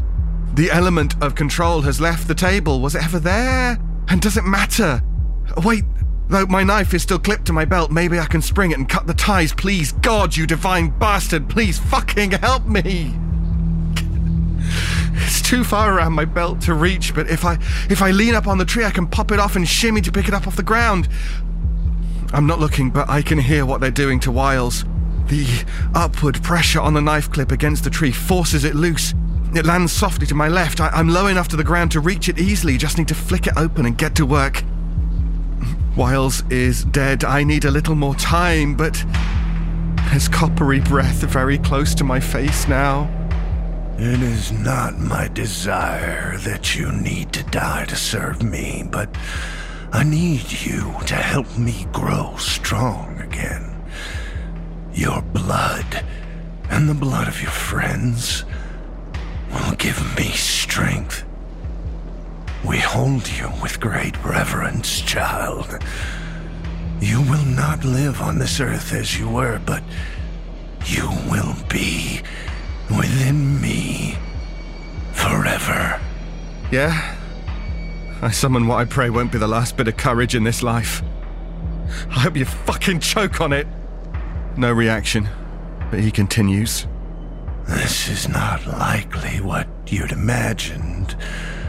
But what's important is that you wanted to come here.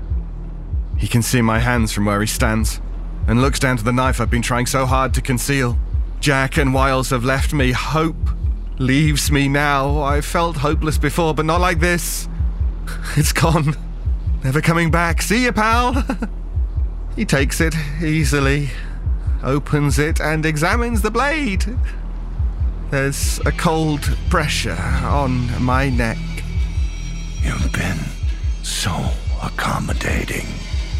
A smile stretches across Malcolm's face and he throws his head back, laughing so hard tears run down his cheeks. I can't hear him. My ears are ringing with a sharp cry of adrenaline and disbelief as I look beyond him to the viewpoint I had journeyed to with my friends.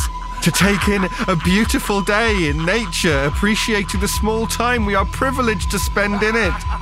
It's obvious what is happening now.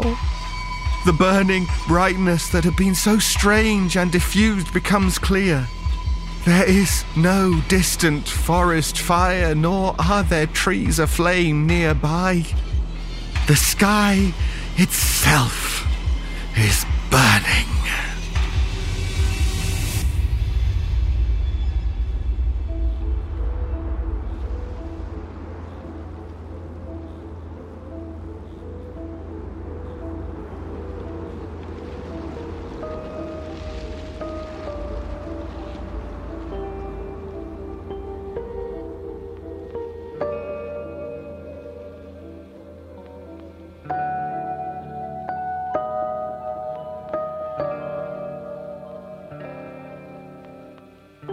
In our final tale, we find ourselves inducted into a very special club, a horror lovers club. And what does any self respecting group of horror lovers do? Well, they go seeking out horror. And in this tale, shared with us by author D.R. Lemon, our merry band of travelers find themselves discovering more horror than they could have ever hoped for. Performing this tale are Kyle Akers, Jessica McEvoy, Alexis Bristow, Dan Zappulla, and Sarah Thomas. So if you're after some real life horror thrills, then make sure you go somewhere with a shady past, because it's a thrill to find out why people disappear in Alabaster State Park.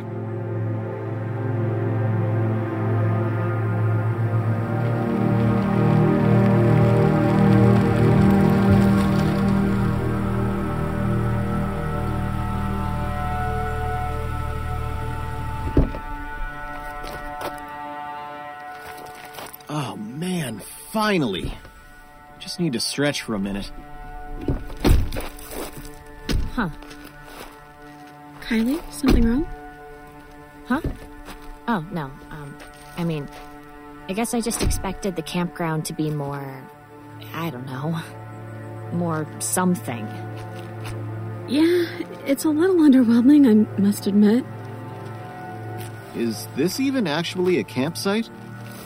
Yeah, it's definitely a campsite, just covered in leaves. Hey, there, see the fire ring? Yeah, if we're staying here, we're going to need to get this cleaned up before dark. Would have had more time, except somebody's too good for Taco Bell and drove an hour out of our way to go to a real restaurant. Shut up, Jake. Taco Bell's fucking gross. You take that back. Guys, hate to break up the love fest, but seriously, we're going to need to set up our stuff. Sometimes I questioned my sanity. Melinda, Jake, Kylie, and I had been driving for seven hours to a defunct state park in northern Michigan. We were on a camping trip, but not exactly the normal kind where you sit by a fire in a beautiful park and roast marshmallows. Don't get me wrong, camping was a big part of it, but we were at an abandoned park for a reason. My friends and I were students at Michigan State University and organized this trip as part of a student group on campus the Michigan State University Horror Lovers Club. It was, as the name suggests, a group for horror enthusiasts. We watched scary movies, read horror books, went to haunted houses and corn mazes, that sort of thing. Most of our activities involved sitting in the dark, drinking cheap liquor, and watching old horror movies. At some point, someone circulated a list on the group's Facebook page the top 100 scariest places in the United States. We checked it out to see what was close, thinking we could organize a trip. Shockingly, the only one in Michigan was a place none of us had ever heard of Alabaster State Park. It was a little park in a part of Michigan that Melinda politely called the ass end of nowhere. Apparently, the state set it up back in the 60s when taxes from a booming auto industry meant fat budgets. The park never got very popular, though, and when the budget crunch came, the state shut it down. We organized a trip right away. Initially, there was a lot of interest, but only the four of us wound up being able to make it. We borrowed ancient camping equipment from our parents, piled into Melinda's Jeep on a Friday morning, mid April. Each of us printed off at least two scary stories about the park that we found on blogs and websites to read in the car and psych ourselves up for the trip. It was pretty standard stuff ghost sightings, animals behaving strangely, that kind of thing. According to the internet, 17 people had disappeared here since the late 80s. A few of those had been when the park was operational, but even then, the rangers hadn't found any bodies. Ugh, this is gross. Aw, can't handle some leaves. They're all wet and nasty. How are we supposed to sleep here? Well, you sure aren't sleeping in my Jeep, so unless you're walking back to a hotel. It took us a while, but we got our tents set up around dusk. In the meantime, dark clouds rolled in and the temperature dropped. It wasn't a good time of the year for camping. In Michigan, particularly northern Michigan, mid April is still early spring, and it was just a bit above freezing. And if that wasn't enough, we'd also picked a particularly bad weekend. The forecast called for a big rainstorm tonight. As far as I could tell, we were the only occupants of the defunct park, probably because we were the only people crazy enough to be out there. But if we'd waited any longer, we'd get into exam season and we'd all be too busy to make the trip. Besides, the solitude lent a horror movie vibe to the whole thing, which suited us just fine. We devised a two part plan for keeping warm. The first part involved a campfire, after Melinda cleared the fire pit of debris. The second involved an open bottle of fireball whiskey and some shot glasses. Bottoms, Bottoms up. Oh, God. that burns. Not used to it? It goes down easier after about uh, the fourth one. Actually, each one gets successively easier. True. Yuck. I'll pass for now. Your loss. Well, you guys want to go look around? It's getting kinda dark. Aw, you spooked? Ghost's gonna get you? Come on, let's just walk around the old campground. We won't explore the trails and stuff until tomorrow. And just like that, the four of us set off. The last vestiges of daylight were fading fast, but for now it was still light enough to see. The wind was picking up, driven by the approaching rainstorm. I have to admit, this place does feel a little creepy. Nobody else said anything, but we were all thinking the same thing. This far north, the trees were still mostly bare, even this late into the season. The way their skeletal forms twisted and bent in the wind created an eerie effect. Kind of like. It kind of reminds me of a Tim Burton film. Oh, yeah, it totally does. Weird. We were walking on a strip of asphalt road toward the back of the campground. The road might have once been flat, but decades of neglect left it buckled and pitted. We had to go slowly or we would trip. We also had to watch out for all the trash. It was everywhere. Apparently, we weren't the only ones who had ever had the bright idea to come up here, and with no one in charge of cleaning up, the years of drunken parties and illicit camping had left their mark. I stepped around the tattered remnants of a paper McDonald's cup, only to feel the crunch of glass under my shoe. Someone had shattered a beer bottle across the road. I think we should turn back, maybe. It feels like it'll start raining soon. What, are you afraid all your shit's gonna get wet? It's not shit, it's equipment. It helps detect any paranormal activity. To be honest, Jake, I think you're just ashamed to admit you got swindled out of a hundred bucks. Seriously. Why did you guys even come up here if you don't believe in the paranormal? There's a big difference between liking a scary adrenaline rush and actually believing that you can detect ghosts with a expectopetrometer or whatever. An expecto what? I'm pretty sure that's a Harry Potter thing. Nah, it's totally legit. And I'll sell you one for a hundred bucks. It detects ghosts, I swear. This is an EMF reader. It's a real thing. Professionals use it. Plus, I've got an infrared light, and there's this new app on my phone that I've been wanting to try. Like I said, most people were just a part of the Horror Lovers Club because they like to get drunk and watch scary movies. But there are a few that were legitimately into the paranormal. Jake was one. And I guess ghosts can't stand the noise or something because when they hear it, they start to reveal themselves. Sure, they do. Sorry I asked. Here, watch. I'll turn on the EMF reader. It'll beep if there's an electromagnetic field nearby. Do you have your phone on you? No, idiot. We've been driving with no signal for over an hour. Right. Let's get the flashlights out, though. It's getting dark, so that's one piece of equipment that will actually do something.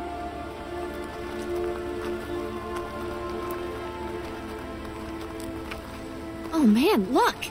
What? Check it out. It's the old ranger station or something. Whoa. We were shining our lights on an old, dilapidated building through the trees. One corner of the roof had collapsed, and the windows were boarded up. Graffiti covered every conceivable surface. Looking at it, a chill went down my spine. To be honest, the feeling wasn't entirely unwelcome.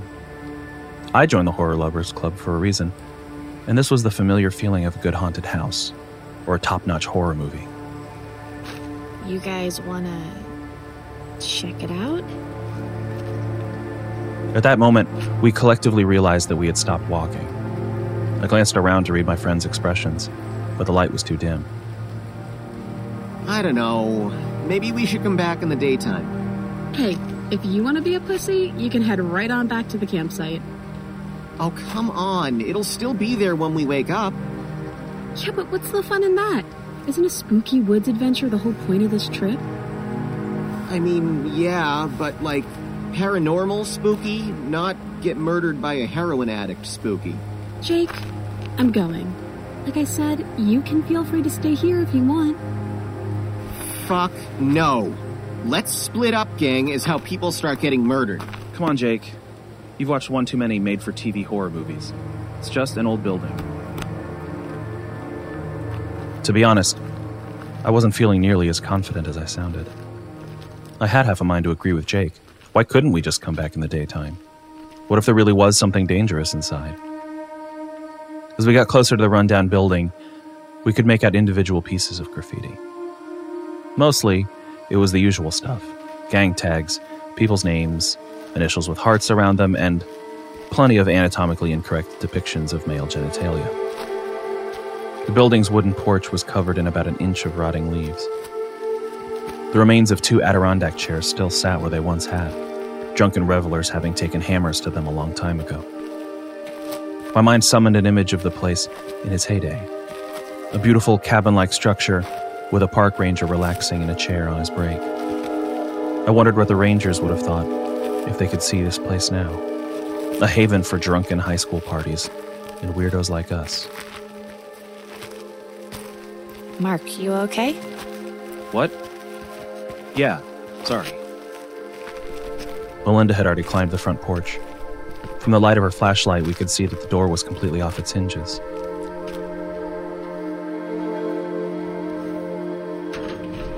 Come on, guys. Nothing to be scared of. The inside's mostly bare.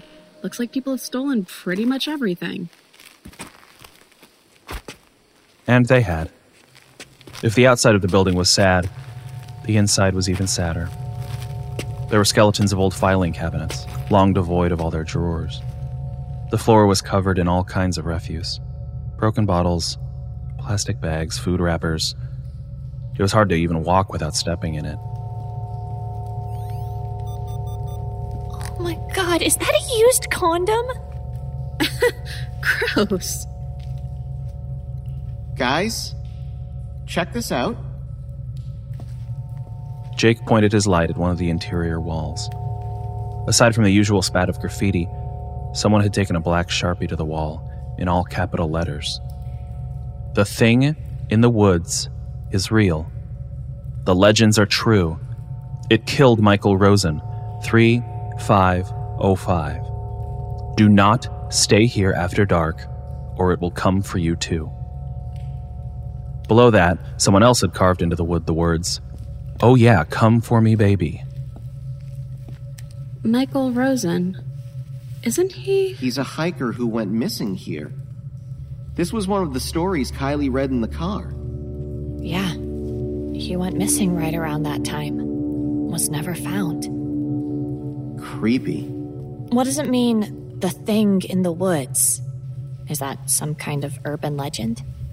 Yeah, I read about it on one of the blogs. It's supposed to be some kind of shadowy figure that stalks people at night. It has a name, like the Jersey Devil or the Chupacabra, but I, I don't remember what it is. There are some people who claim to have taken pictures of it, but much like Bigfoot, the thing in the woods suffers from a bad case of the blurries. Well, I don't see any ghosts in here, just a lot of gross trash. Should we get going? No way. I want to look around some more. All right. Let's be quick, though. I'm getting tired. I wasn't really getting tired, to be honest. The graffiti had creeped me out a little. Besides, I could hear a soft rain starting to fall on the roof, and I wanted to get back to the tents before the raining started in earnest. You guys want to look in the bathrooms? What?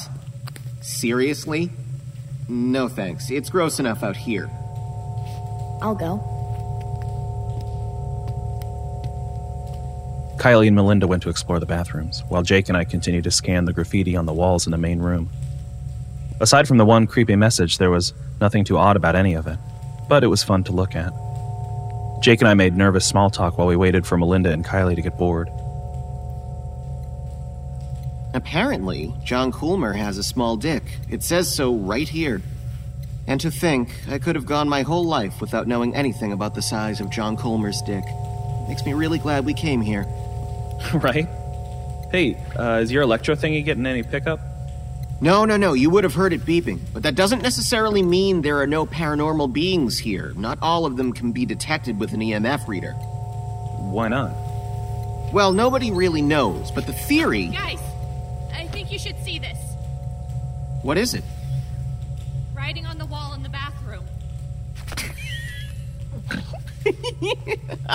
Here I sit, broken hearted, tried to sh. Shut up, Jake. I'm serious. Jake's laughter died in his throat with the urgency of Kylie's voice. We walked together to the bathroom, careful to step around all the trash on the floor. Jake had been right. The bathrooms were even more disgusting than the rest of the building. And they stank. Like an outhouse, but even worse. Melinda stood inside the girls' room, looking concerned. Melinda, you okay? Look at this. Melinda pointed her light at the wall about waist height, showing us something written there in black sharpie. The handwriting looked like a child's. It said, My name is Anna Gonzalez. I am lost and need help. If anyone sees this, I will leave today, go out to the hard road, and go to the right. Please help. Underneath, there was a date. What the fuck? Is that today? Yes. Is, isn't. It, wouldn't we have seen police or something? Who knows? Maybe there is an Amber Alert. No way do you think that's real. How else would that have gotten there, Jake? Come on, with today's date? Maybe someone wrote a random date under there hoping that. I, I don't know, hoping that people like us would find it and freak out? Oh shit. We looked at Kylie, then followed her gaze to the floor below the graffiti. There among all the trash was a sharpie with no cap. We were all silent while Melinda reached down slowly and picked it up. Can I get a light? Jake shined his light on Melinda's hands. She slid the tip of her sharpie across her palm. It left a line there, black and smooth. Holy shit. Holy shit. Stay calm, Jake. We've got to get help. The cops are probably looking for her right now. Maybe we should call and. Mark, we're an hour from anywhere with a signal. The temperature's supposed to drop into the low 30s tonight. She'll freeze to death by the time emergency crews get out here. So, what do we do? Go look for her, obviously. She told us where she was going. What are we gonna do? Just drive around aimlessly and hope she's stuck to the road? Well, if she's smart enough to let us know where she's going, she's smart enough to stick to the road. Please, let's just go get the cops. Jake, I've got the keys to the only car we've got out here, so we're going after her. And that's that. I agree. We've got to go look.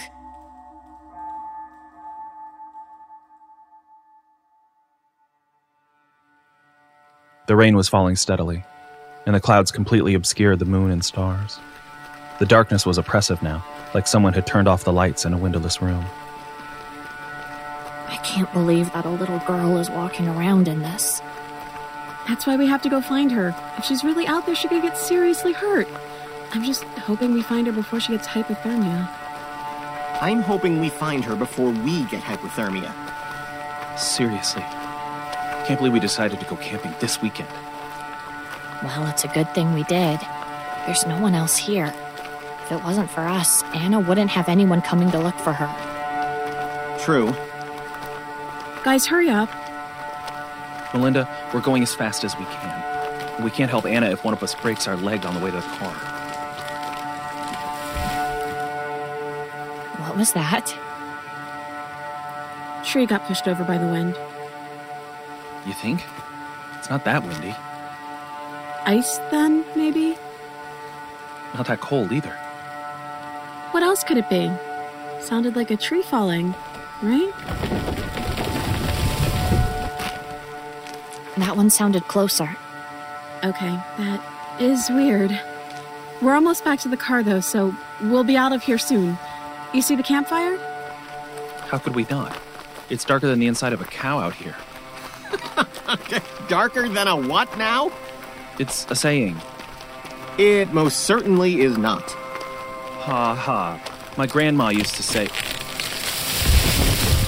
Guys, how about let's fucking go before one of those trees falls on us? There's no way that's the wind. What is doing that? Hell if I know, but it still sounds pretty far off. Our flashlight beams bounced off the road as we walked. I was so focused on not tripping over the sticks and debris on the ground that I almost ran face first into Melinda's Jeep. All right, everybody climb in. I was riding in the back with Kylie. Jake was shotgun, and Melinda was driving. We were all a little wet from the rain, and the car's vents were blasting cold air for now. We were all shivering.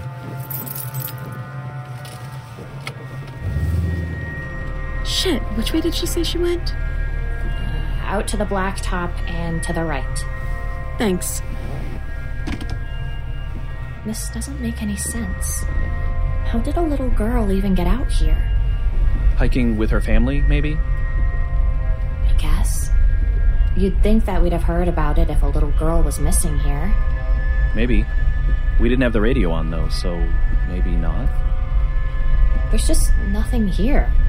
Not for miles in any direction. Your best bet for shelter is an illegal hunting cabin. Who brings their kids out to a place like this? The same kind of lunatics who live here, probably. Watch it. I grew up not too far from here. I rest my case. Asshole. You should probably drive slowly. She could be in a ditch or something. We wouldn't want to miss her. I can't drive too fast anyway. It's really hard to see. Yeah, no kidding. Well, at least the car's starting to warm up. Yeah, that's good and bad though. Good because my hands are getting less numb. Bad because the windows are starting to fog up and I already can't fucking see anything. After a while, we fell silent, lost in our own thoughts. I stared out the window, at first looking for any signs of Anna, but I'm ashamed to admit that after a few minutes, my mind started to drift. The window was fogged up anyway, and it was so dark there was no way I'd see her. It was slow going. The park's neglected roads had gigantic potholes that made the Jeep bounce and rock. Jake eventually broke the silence. Wow, did we pick a hell of a weekend to go camping or what? Yeah, maybe not our brightest idea. Our tents are gonna be underwater by the time we. At that moment, Melinda slammed on the brakes. I looked out the windshield to see a young girl standing in the middle of the road. None of us jumped out of the car right away. Even from that distance, the girl looked off somehow. Her skin was pallid white, like the color of spoiled milk, and the rain had pasted her black hair to her scalp. Her clothes hung in tatters. She squinted at the Jeep's headlights, which must have been blinding after walking alone in the dark for so long. In that car, I am confident that the four of us were all thinking the same thing. She looks like the girl from the ring. Even though we hesitated for longer than I cared to admit, the girl didn't walk toward the Jeep. She just stood there staring at us, maybe unable to believe that anyone had actually come to her rescue. Kylie snapped out of a trance first. She opened her door and ran to the little girl.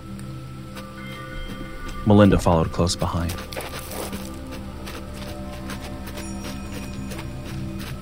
Are you okay? Oh my gosh, sweetie, it's so cold out here. Come into the car where it's warm. The girl still hadn't moved. She hadn't even acknowledged our presence. She just stared blankly ahead at the light of the Jeep. It's okay. We're not going to hurt you. We'll get you someplace safe and warm, okay? No response. Kylie waited a few more moments, then grabbed the girl's hand and gave it a tug. That seemed to jolt her out of the trance. The girl, who I assumed was Anna, allowed herself to be pulled along toward the car, but still hadn't looked up or acknowledged her saviors. Kylie opened the door for Anna, and I could swear I saw something move in the darkness beyond. I strained my eyes, trying to see what it was, but it was too dark. I thought Kylie might have to lift Anna into the Jeep because she had been borderline catatonic until this point. But to my surprise, Anna quickly clambered up and sat beside me. There. All set. Melinda, do you know where the nearest hospital is? No idea. Maybe Traverse City? Traverse City's two hours from here. There might be one in Grayling. Good call, that's closer. At minimum, we'll be able to contact the police there. Maybe let's just pick a direction and drive until one of us has cell reception? All right, I'm going to go generally south, towards civilization for the most part. That sounds good to me. Get on the highway and haul ass. The back seat of the Jeep was cramped, which meant that the right side of my body touched Anna's left side. It was not at all a pleasant experience. Her clothes were soaked through, and my clothes were becoming soaked by proximity. Not to mention the fact that she was ice cold. I expected her to start shivering at some point. Hypothermia would explain the catatonic state she was in, but she never did. She just sat there, staring blankly ahead. I would put her age at no more than 10 or 11. I tried my best not to stare, but her appearance was even more unsettling up close than it was from far away. Luckily, it was hard to see her in the dark of the Jeep's interior. The part that got to me most was the smell. It was difficult to describe. It reminded me of wandering through a bog or something. Earthy, but in a bad way. Like the smell of a well full of bad water. I'll never forget the way it permeated my nose. It was pungent, like hot mustard or wasabi. Melinda, can you crank up the heat in here? Poor girl's freezing. Jake, would you mind? I can't see shit out there, so I've got to concentrate. Yeah, no problem. Do you know where we are? More or less. Anna? Is that your name, sweetie? Anna didn't respond. She just stared blankly ahead. It's okay. You can talk to us. We're nice, I promise. Anna sniffed. It was the only response Kylie got. Anna reached up as if to wipe the snot from her face, but then set her hand back down as if she thought better of it. I could feel her cold, bony elbow press into my side. The clothes on the right side of my body were drenched already, as was the cloth seat. We're going to get you someplace safe, sweetie, okay? Get you back to your parents. We're so glad we found you, okay? No. Anna's voice was quiet, and she sounded like she was on the verge of tears. We were all so stunned to hear her speak that It was a few moments before anyone processed what she said. What? No, what, sweetie? No, you don't want to go back to your parents? Anna shook her head slowly. She spoke so softly we could hardly hear her. You shouldn't be glad. What are you talking about, sweetie? Of course we're glad. You would have frozen to death out there. Anna just shook her head again. The hairs on my neck started to stand up despite the heat in the car. There was something wrong about all of this. The car slowed and stopped. Guys, What the hell? Isn't this the way we just came from? I looked away from Anna long enough to peer over the driver's seat. A gigantic tree had fallen lengthwise across the road, completely blocking our path. We were all silent for a moment, just staring at it in disbelief. Can you get around it? I don't think so. There's no room on either side. Well, we can turn around, right? It'll take longer, but yeah. Eventually we'll get to another highway. Let's do that then. Not much choice, I guess. Melinda put the Jeep in reverse, made a three point turn, and began driving in the other direction. That's really weird, right? Like, we just came from that way. The tree wasn't there before. Really weird.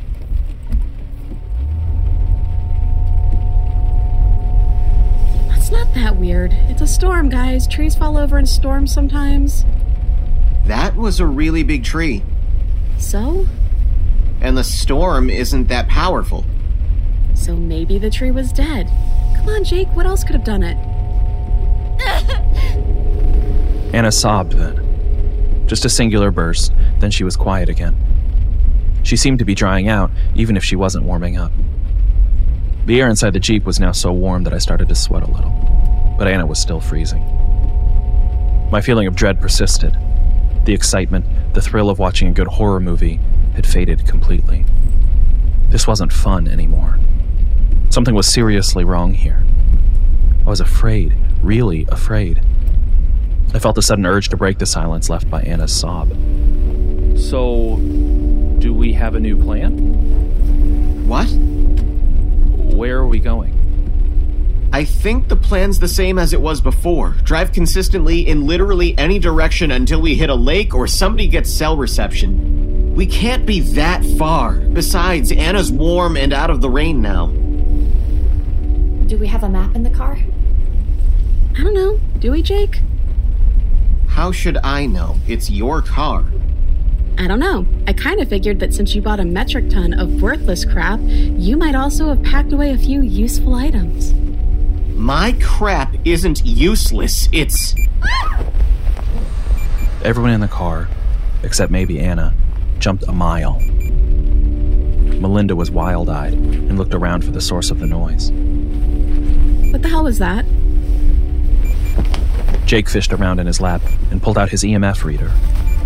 He stared at it apprehensively, as though afraid it was going to bite him. It didn't bite him, but Melinda smacked his arm. Shut that fucking thing off. But. Shut it off. Okay, okay. Shut it off. I'm trying!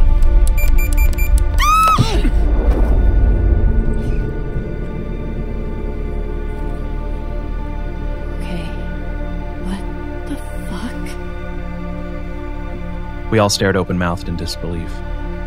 Another tree was laying across the road, completely blocking our way. Nobody spoke for a while. Did we. go in a circle? No, it's a different tree. Are you sure? Yes, look, this one's a pine. It, the other was an oak or something. Melinda? Was there anywhere we could turn off between here and the other tree? Not that I saw. Are you sure? Maybe we should check. There aren't. There wouldn't be. What? What do you mean? Because then, the trap wouldn't work. What? He's right. This was a trap. Come on. What would anyone have to gain by trapping us here? Even as I spoke those words, the realization that they were right, that someone had trapped us here, hit me like a sledgehammer in the chest. Panic began to rise in my throat. What are we going to do? Melinda swiveled to look at Anna. Anna didn't look back. She just kept staring ahead. Melinda? What are you doing? Think about it. If it was a trap, Then she's the bait. Melinda didn't respond. She just nodded gravely and continued to stare at Anna. Kylie shook her head violently. No, guys, come on. We're in a shitty spot, but let's not blame the girl. Anna? What's out there? Anna didn't respond. My heart hammered in my chest. I could feel myself sweating in the heat of the car. The space felt confining and horrible. Anna, what's going on? Is someone hurting you? Anna still didn't respond. Everyone just sat looking at each other for a long time. I stared out the window. The rain continued to beat against it, and the darkness outside seemed somehow ominous, pressing, like being in a basement when the power fails. What are we gonna do? I don't know. It looks like maybe this one doesn't go all the way to the tree line. Could you go around? I don't know if there's enough space. Well, we have to try. We're a hundred miles from nowhere with no food. Yeah. Might as well give it a shot, Melinda. Melinda backed up the Jeep, then pointed it toward the shoulder, where there was a narrow line of darkness between the tree line and the last branches of the fallen tree. Everyone was silent and tense as she put the Jeep in drive. We felt a bump as the Jeep's tires left the roadway and moved onto the grass. Melinda went slowly toward the gap. As we got closer, I realized that it was bigger than I had thought. The Jeep might actually fit. I glanced at Anna, who still stared catatonically ahead. The Jeep moved into the gap. I could actually see the road on the other side when it happened. Melinda hit the gas. The car shook as the wheels spun in the mud. No traction.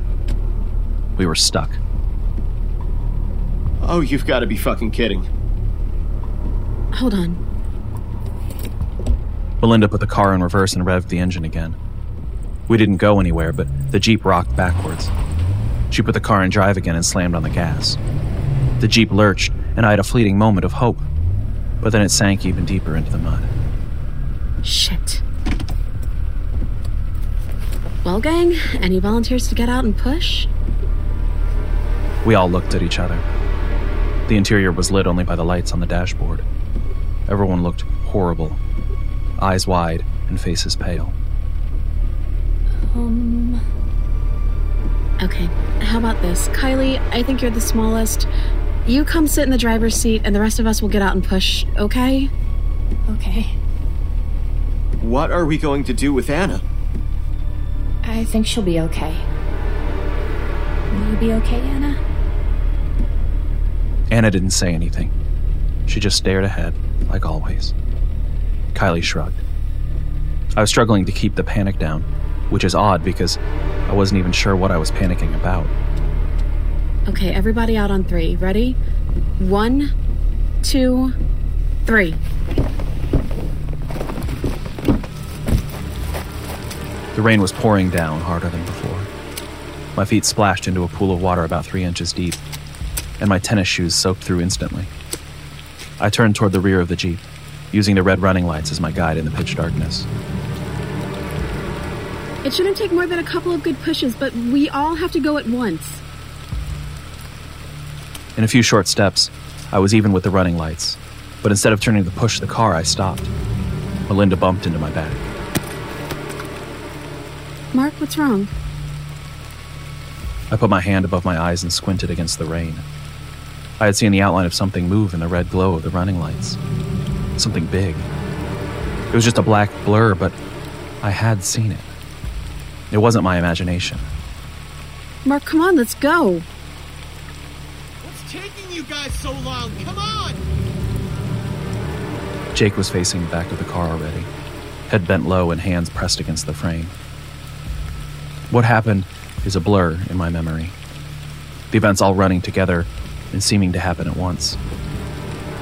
I heard footsteps in the water, too fast to be Jake or Melinda, and coming from the wrong direction from the woods.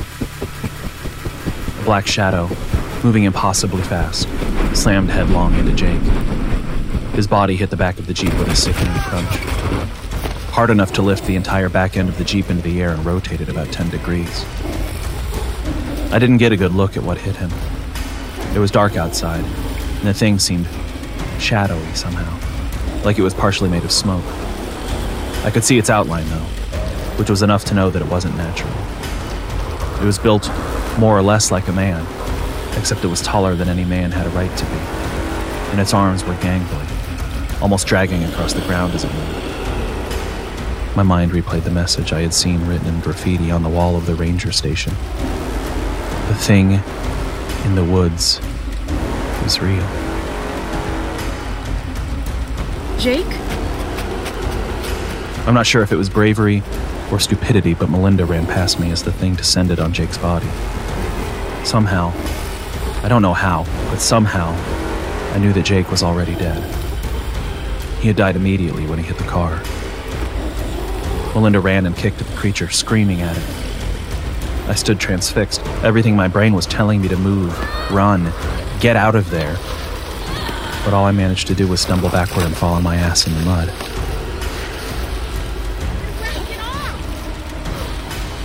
Melinda jumped onto the creature, apparently trying to wrestle it off of Jake. The thing was moving, but the way it moved, it didn't seem right. My brain had trouble registering it because it was so weird. It didn't turn so much as it just shifted, blending with shadows and emerging in a different position. It seemed at once incorporeal and as solid as iron. I watched in horror as it rose off of Jake's body, stretching about 10 feet tall. Melinda slid off its back, crashing into the muddy ground below. Everything was still for a moment. The creature seemed to consider Melinda, who was dazed from her fall.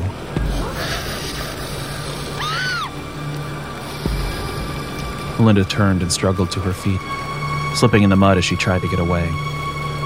The creature delayed just long enough for her to stand up before it moved. It descended, hitting Melinda's back with a crunch of snapping bone. She sprawled forward with the creature on top of her, its dark, twisting form obscuring hers.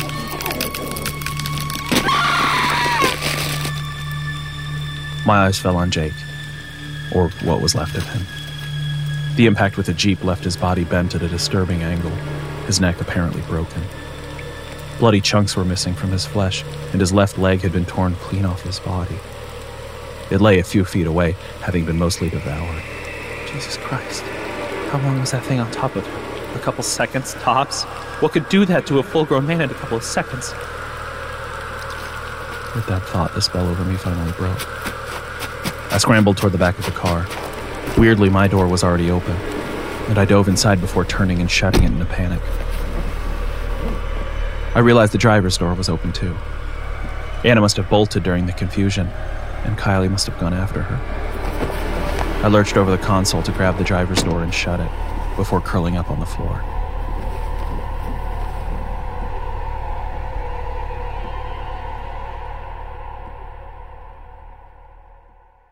I don't know how long I spent crying and shaking in that back seat. I expected to die at any moment. To hear the sound of breaking glass and to be dragged out into the cold night and consumed like my friends. But it never came. Eventually, I must have fallen asleep. When I opened my eyes, the sun was shining through the car windows. For a moment, I forgot where I was. The memory of last night came back in a rush. I couldn't believe I was still alive.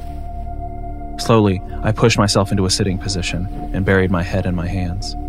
The image of Jake's mangled body and a twisting, dark monster coming unbidden into my mind. I had a sudden urge to throw up. I turned slowly to look out the window, terrified that the creature would still be there. What I saw instead startled me so badly that I hit my head on the ceiling of the car. Kylie was standing at the window. Her face was pressed so close to the glass that her breath was fogging it up. I put my hand to my chest, my nerves settling slightly. Oh my god. Kylie. You scared the piss out of me. Hold on, just a second. My hand reached for the unlock button, fully intending to open the doors and let Kylie in. But I paused, my hand hovering over the button. But something seemed off. I looked at Kylie again. She was staring in at me with the same expression on her face as before. Her eyes were wide, pupils completely dilated. She hadn't reacted to me waking up, hadn't said anything. She just stared at me. They reminded me of Anna. Voices from last night came back to me as I began to realize what was going on. Think about it. If it was a trap, Then she's the bait. I let my hand fall away from the button and stared for a moment into Kylie's eyes. She stared back, unblinking. I mouthed, I'm sorry, before climbing into the driver's seat. The Jeep still had about a quarter tank left. Kylie didn't even move as I put it in gear. The tires found traction immediately.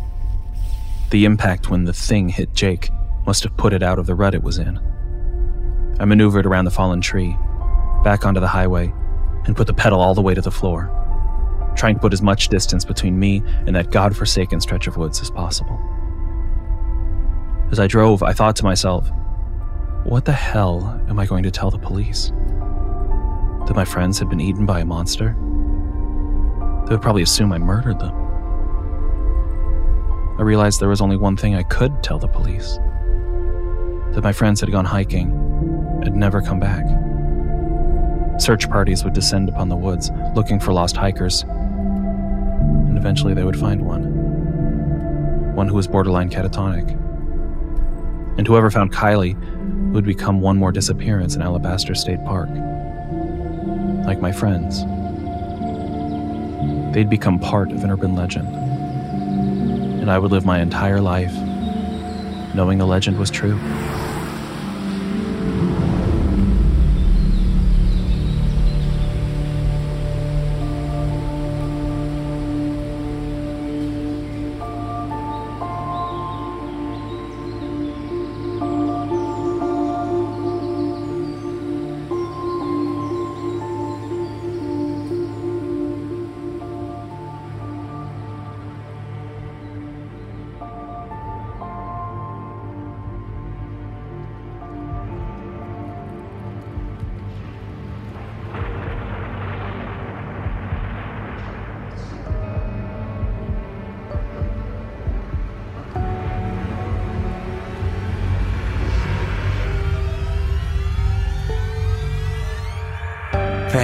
For joining us on our journey down the Lost Highway.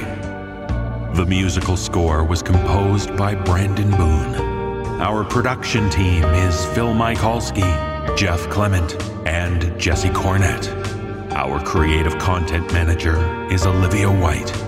I'm your host and executive producer, David Cummings. Please visit the NoSleepPodcast.com for show notes and more details about the people who bring you this show. On behalf of everyone at the No Sleep Podcast, we thank you for listening and for being a supportive Season Pass member.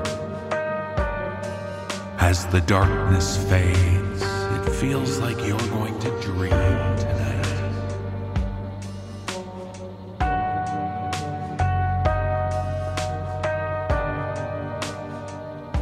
This audio production is copyright 2020 by Creative Reason Media Inc., all rights reserved.